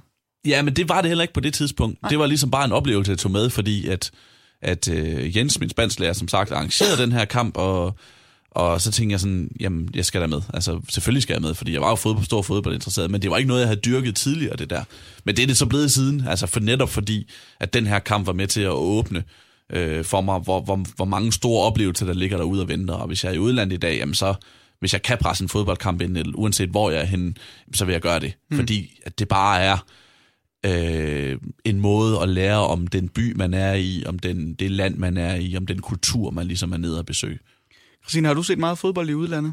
Nok ikke meget, men jeg har, jeg har haft nogle gode ja. oplevelser med det, altså vil jeg sige. Jeg, jeg, jeg var faktisk for, øh, jeg kan ikke lige huske, men et års tid siden var jeg i England og se, jeg var se, over til Brentford med min far. Ja. Og det var en af de sådan, største udenlandske oplevelser, jeg øh, har haft. Kedelig kamp, jeg mener, den ender 0-0. Mm. Øh, og men, øh, men foran mig, der sidder sådan et, en gammel dame, altså sådan, måske sådan 85, altså hun virker ja. virkelig, virkelig, virkelig gammel. Og hun var så optaget af den her fodboldkamp, at man kunne bare se, at hun kom hver eneste uge og så Brentford spille. Ja. Altså, du ved, det, der var nogle gange, jeg var bange for, at hun simpelthen var ved at dejse om, altså, hvor jeg tænkte sådan, Bjelland, så spark den derud, det var da han spillede der. øh, hvad hedder det? Så, så ja, altså, jeg elsker at se det der med, altså sådan, opleve den der kultur, der er omkring det, og sådan, se de mennesker, der kommer. Mm. Øh, synes jeg er vildt fascinerende, fordi jeg har det nok også sådan, ligesom Sebastian også snakker om det her med, at det, det er, er, er fedt at komme ud og se nogle hold, som man ikke har en relation til, fordi det gør også, at man mm, altså, altså kan blive mere optaget af sådan, oh, hold da op, han er god ham der. Altså når man ikke kommer ind og sådan har en forventning om, hvem er det, man skal se, hvem er det, man skal holde øje med på forhånd, men man egentlig bare kommer og så ligesom øh, får de indtryk, der nu, der nu kommer til en. Det kan jeg godt lide. Så du har været inde og se Brentford for et år siden, og for nylig har du også været på, måske på, det, på. Wembley og, Ja. og se det Ja. engelske fodbold. Der, Ja. sådan. Noget af en kontrast, men hvad, kan du bedst lide af de to? Fordi Wembley er et kolo enormt stort stadion, og, og Brentford er ikke det. De har et gammelt stadion inde i, i, i, i lidt uden for London, ikke? Altså, kan du bedre lide det ene end- end det andet? Jamen, jeg så faktisk også i sidste weekend, var jeg ude til Sjællandsserie, altså, så jeg ser meget, altså, jeg Ja. kan godt lide alle slags øh, fodboldoplevelser. Jeg vil sige det sådan, at Wembley, det var, det var voldsomt for mig, det prøvede jeg heller ikke at pakke ind på min Twitter, altså sådan, jeg synes virkelig, virkelig, det var stort for mig at komme derhen og opleve det der, fordi det er sådan en, altså, det var bare et stadion, jeg har hørt så meget om, øhm, så, det, så det var helt klart en oplevelse. Og så kan man sige, så er der jo mange, der har sagt sådan efterfølgende, sådan, "Nå, men det er også næsten for stort stadionet og sådan noget, der er ikke så kompakt og sådan noget. Men altså, ja, det var stort. Sebastian, hvad lærer man af at være ude i verden og se fodbold, sådan for ens fodboldkærlighed, forståelse? Øh, jamen, hvor, hvor enorm sporten er, og hvor meget den fylder i hele verden. Altså, øh, og hvor forskellig den er, måden man spiller på, måden man ser den på, hvor forskellige stadionerne er. Altså, jeg synes bare, det giver et indtryk af, hvor, at det er et verdensomspændende sport, ikke? og man finder den samme passion, uanset om man er i, i Superligaen, eller om man er i Sevilla, eller i Argentina, øh, hvor jeg så nogle kampe i, i foråret. Øhm, det er bare det er bare verdens største sport, og det er også bare verdens bedste sport, og det oplever man altså bedst, hvis man, hvis man ser den over hele verden. Den her kamp, du har taget med, Sevilla Zaragoza, hvis vi lige skal dykke ned i Sevilla-holdet. Ja, Altså, de har jo på det her tidspunkt, de har blandt andet tidligere spillere end Sergio Ramos for eksempel, men, men i den her kamp, en Dani Alves, Jesus Navas, Adriano, altså alle tre var, var med i den her kamp. Øh, Valencia for eksempel har jo tidligere spansk hold, der også været kendt for ligesom at lave de her store spillere. Hvad kunne, nu nævner vi, at de, de vinder Europa League og, og øh, UEFA-koppen, som mm. det hed dengang, og vinder igen året efter. Hvad kunne Sevilla have været blevet til, hvis de altså havde formået at holde på de her stjerner? Jeg er klar over, at det er svært i en liga som Spanien med, med Real Madrid og Barcelona, der hiver i spillerne. ja men det, de, de var jo der, altså i de her år, hvor man sådan tænkte, kan vide, om de ikke kan blive... Jeg mener, sæsonen efter i 2006-7, er de en mesterskabskandidat. Mm. Øh, det er før, de mister Alves blandt andet, og... øh, Så, så de var jo deroppe af. Det var, det var et af de der spanske hold, som man nogle gange ser, der kommer op og blander sig i de øverste topper, men som i sidste ende må give for tabt, fordi Real Madrid og- og Barcelona er for stærke. Men, øh, men, det, men der var mange gode spillere, og de var rigtig godt spillet sammen også det her. Og, og så siger du, hvad de, hvad de kunne være blevet til. Jamen, de blev jo til en hel masse. Ja. Altså, de vandt Europa, uh, UEFA Cup'en to år i træk, og, og gentog den så ved at vinde den tre år i træk uh, et, et, et år ti senere. Ikke? Så uh, et rigtig stort fodboldhold, vil jeg sige. Ender på en tredje plads, så der går også ender på, på en, en sjette plads, af den her sæson var over. Mm. Fulgte du med i ligaen efterfølgende, da du så var kommet hjem fra, fra Spanien? Altså husker du noget fra den? Eller? Ja, det gjorde jeg. Jeg kan huske det der med, at som sagt, jeg havde, jeg havde ikke sådan fuldt så tæt med, fordi jeg havde gik ind til forventning om, til kampen med en forventning om, at også egentlig var det bedste hold, fordi det var det hold, jeg sådan genkendte flere spillere fra. Øh, men efterfølgende fandt jeg ud af, at Sevilla var væsentligt bedre, og, øh, og, øh, og, og, og lå bedre i tabellen. Det gjorde det allerede inden den her kamp, og endte så også med, med at komme højt op. Og så fik jeg bare sådan lidt specielt forhold til Sevilla, også fordi, at... Øh, fordi at det havde været så spillet oplevelse at møde dem på stadion, og også fordi vi ender med på vejen hjem fra den her øh, øh, øh, tur, vi er på med, med 3G, ender vi med at møde dem i lufthavnen. Nå. Øh, hvor, øh, hvor jeg mener, de fordi de skal ud og spille en, øh, en UEFA Cup-kamp. Ja. Og så møder vi jo dem, og øh, jeg husker, det er nogle af... Jeg, jeg, havde, jeg var fra en sproglig klasse, så det var med afstand flest piger med på den der tur, og jeg husker, nogle af pigerne kommer hen og siger til Sebastian, Sevilla holdt sidder nede i den anden ende. Og så er vi dernede, og jeg kan huske, at jeg får taget billede med ham, der hedder David Castedo, som var øh, den suverænt bedste spiller i den her kamp. Fuldstændig, jeg har aldrig, aldrig hørt om ham før eller siden. Venstre bak. Venstre bak var suverænt spiller i den her kamp. Øh, og jeg bliver fået taget billeder med Javier Saviola, mm. som øh, jo var vel nok det største navn på daværende tidspunkt, ja. fordi han har spillet i Barcelona og lejet i Barcelona på det her tidspunkt. Øh, det viser sig så senere, at Jesus Navas for eksempel bliver en meget, bliver jo verdensmester med Spanien og en meget større spiller, men jeg kan huske, at, øh, at han sidder på et tidspunkt, der sidder sådan en klynge af spillere der, hvor Saviola er, og meget velvilligt stiller op til, Saviola stiller velvilligt op til at få taget billedet, og så sidder Jesus Navas sådan over i, i baggrunden med, og sådan taster på en mobil, og har sådan gemt væk bag en kasket. Og da så øh, jeg får taget mit billede, så, sådan, så er jeg sådan meget sådan, jeg er stadigvæk lidt generet, og sådan, så er jeg sådan, jeg bevæger mig sådan der væk derfra, for jeg skal ikke bare sådan stå og hænge ud. Ikke? Men så, øh, mens jeg står der, så kan, mens jeg er på vej væk, så kan jeg høre, at uh, Enzo Maresca, deres italienske spiller, rigtig fiskal, han, øh, han, øh, han sådan gestikulerer til de der piger, jeg går så med, skulle de ikke også have taget et billede? uh, om de, de ikke også ville have taget et billede sammen med sådan nogle, nogle, nogle kønne skandinaviske, skandinaviske teenager der. Det, det ville han gerne, uh, og det vil, det vil pigerne også gerne. Så senere han så, jeg så billederne, der kom hjem, kan jeg huske, eller senere han på, på de der digitale kameraer, mm. Og så lige pludselig Jesus Navas, som havde siddet om i baggrunden og været sådan en mut, øh, spansk, øh, generet dreng der, så sidder han bare storsmilende på der. Det kunne han godt lide. Det kunne han lidt godt være med på. Ja, han var også 20 år på det tidspunkt, ja. Jesus Navas, så ja. der har nok været noget, noget interessant. Christine, billeder med fodboldspillere, det kan, kan du huske dine første billeder med, med bekendte fodboldspillere, eller har du haft det? Nej, det har jeg tror faktisk aldrig, jeg rigtig har taget billeder med, med, med fodboldspillere. Det, tror jeg faktisk aldrig rigtigt, jeg har gjort mig men, men altså, jeg, jeg er da sikker på, at hvis jeg havde fået chancen for det, så havde jeg været der med det samme. Jeg har skrevet ned her, at, at når man ser de her fodboldkampe på stadions, det, det specielle ved det, at, at der godt kan være, nu er der selvfølgelig meget stemning til, til, til sådan en kamp her, men jeg kan også godt lide de kampe, hvor der måske ikke er så mange folk, hvor man kan høre, hvad der bliver råbt øh, rundt om sig. Jeg havde en, en herlig tak til Discovery igen og se mm. Hobro-kampen, hvor du kan høre Allan Kuhn over alt på det, på det fodboldstadion. Altså, Christine, du bevæger dig jo ned omkring de kredse, hvor, hvor trænerne er. Er, er, er det ikke lidt specielt nogle jo, gange det, at, det at sidde og høre, hvad der, hvad der bliver råbt, og hvordan tonen er? Meget, det vil sige. Altså, jeg, nu sidder jeg jo øh, til kampene mellem trænerbænkene, mm. så jeg sidder og kan høre alt. Og jeg kan huske, at den første kamp, hvor jeg sad, var sidelinjer på eller sådan noget. Der, men er Bo Henriksen er der, og så tror jeg, måske det er Thomas Nørgaard fra Lyngby på det tidspunkt, og jeg var bare i chok. Altså over, hvor meget øh, altså, der bliver snakket, og hvor meget der bliver råbt og sådan noget. Ikke? Også, og noget, jeg også synes er rigtig sjovt, det er det der med, hvor meget de, de involverer fjerdommeren i alting. Mm. Altså, sådan, det er en meget udsat post at være fjerdommer, fordi du står der sådan, mellem de to trænerbænke, og hver eneste gang, der er et eller andet, så er der jo, at træneren jo hen og siger, så du ikke det og sådan noget. Det synes jeg, var, det synes jeg er vildt vildt sjovt at, at opleve. Det må jeg sige. En uh, herlig oplevelse. Jeg kan godt bare lige prøve at sidde en enkelt kamp, og helst med Bo Henriksen ved siden af mig også. Det, uh, det kunne være rigtig ja, Ja, jeg kan sige. også godt anbefale Allan Kuhn på et tomt Jørgen Stadion. Altså, det, det er rigtig sjovt. Specielt når Kaim Sasa sidder ved siden af og er målmandstræner. det, kan, det kan et eller andet. Sevilla Zaragoza 9. april 2006, Sebastian Stanbury. Uh, din første kamp i, i udlandet. Ja.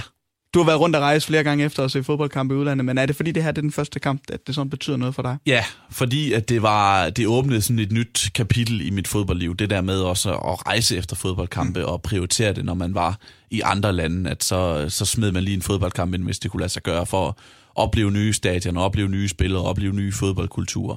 Det, øh, det, det, det var starten, det her. Og hvad har været din bedste fodboldmæssige rejseoplevelse? Wow, det er også et stort spørgsmål. Øh, jamen, så, der har været mange. Øh, det her er en af dem. Øh, jeg, jeg tror, jeg vil, jeg vil, jeg vil... Det der sådan umiddelbart springer i, i rendring, det er den, jeg lige har fortalt om, ja. hvor øh, i december måned sidste år, hvor, hvor mig og to gode kammerater øh, startede en bil fra, fra Jylland, og så kørte vi ned, og så så vi... Øh, øh, Borussia Mönchengladbach, og vi så Dortmund, og så så vi Hannover. Tre kampe på, øh, tre gode kampe. på, tre, på tre dage. Ja, ja. nemlig rigtig, rigtig fine kampe.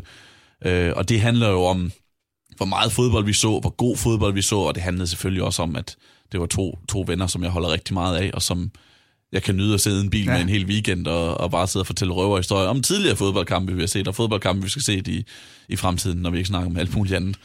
Fodboldminder, det er også defineret af de folk, man er sammen med. Det blev vi enige om i, i starten af, af programmet, og det bekræfter det der jo, jo også bare. Et herligt minde, det sidste minde, du har taget med til den uges udgave af Fodboldeffekten også. Fodboldeffekten på Radio 100. De største og de værste øjeblikke i fodboldhistorien. Med det og disse herlige minder var det, vi nåede at, at komme igennem i denne udgave af Fodboldeffekten. Så er vi nået til vejs ende. Tusind tak til dig, Christine Møller, journalist hos Discovery. Tak være med. Det var rigtig dejligt at have dig med. Og Sebastian Stanbury, journalist hos Display. Tusind tak, fordi du har lyst til at komme ind og dele så lidt. dine uh, fodboldminder med mig. Fodboldeffekten på Radio 100. Der er altid noget, man husker.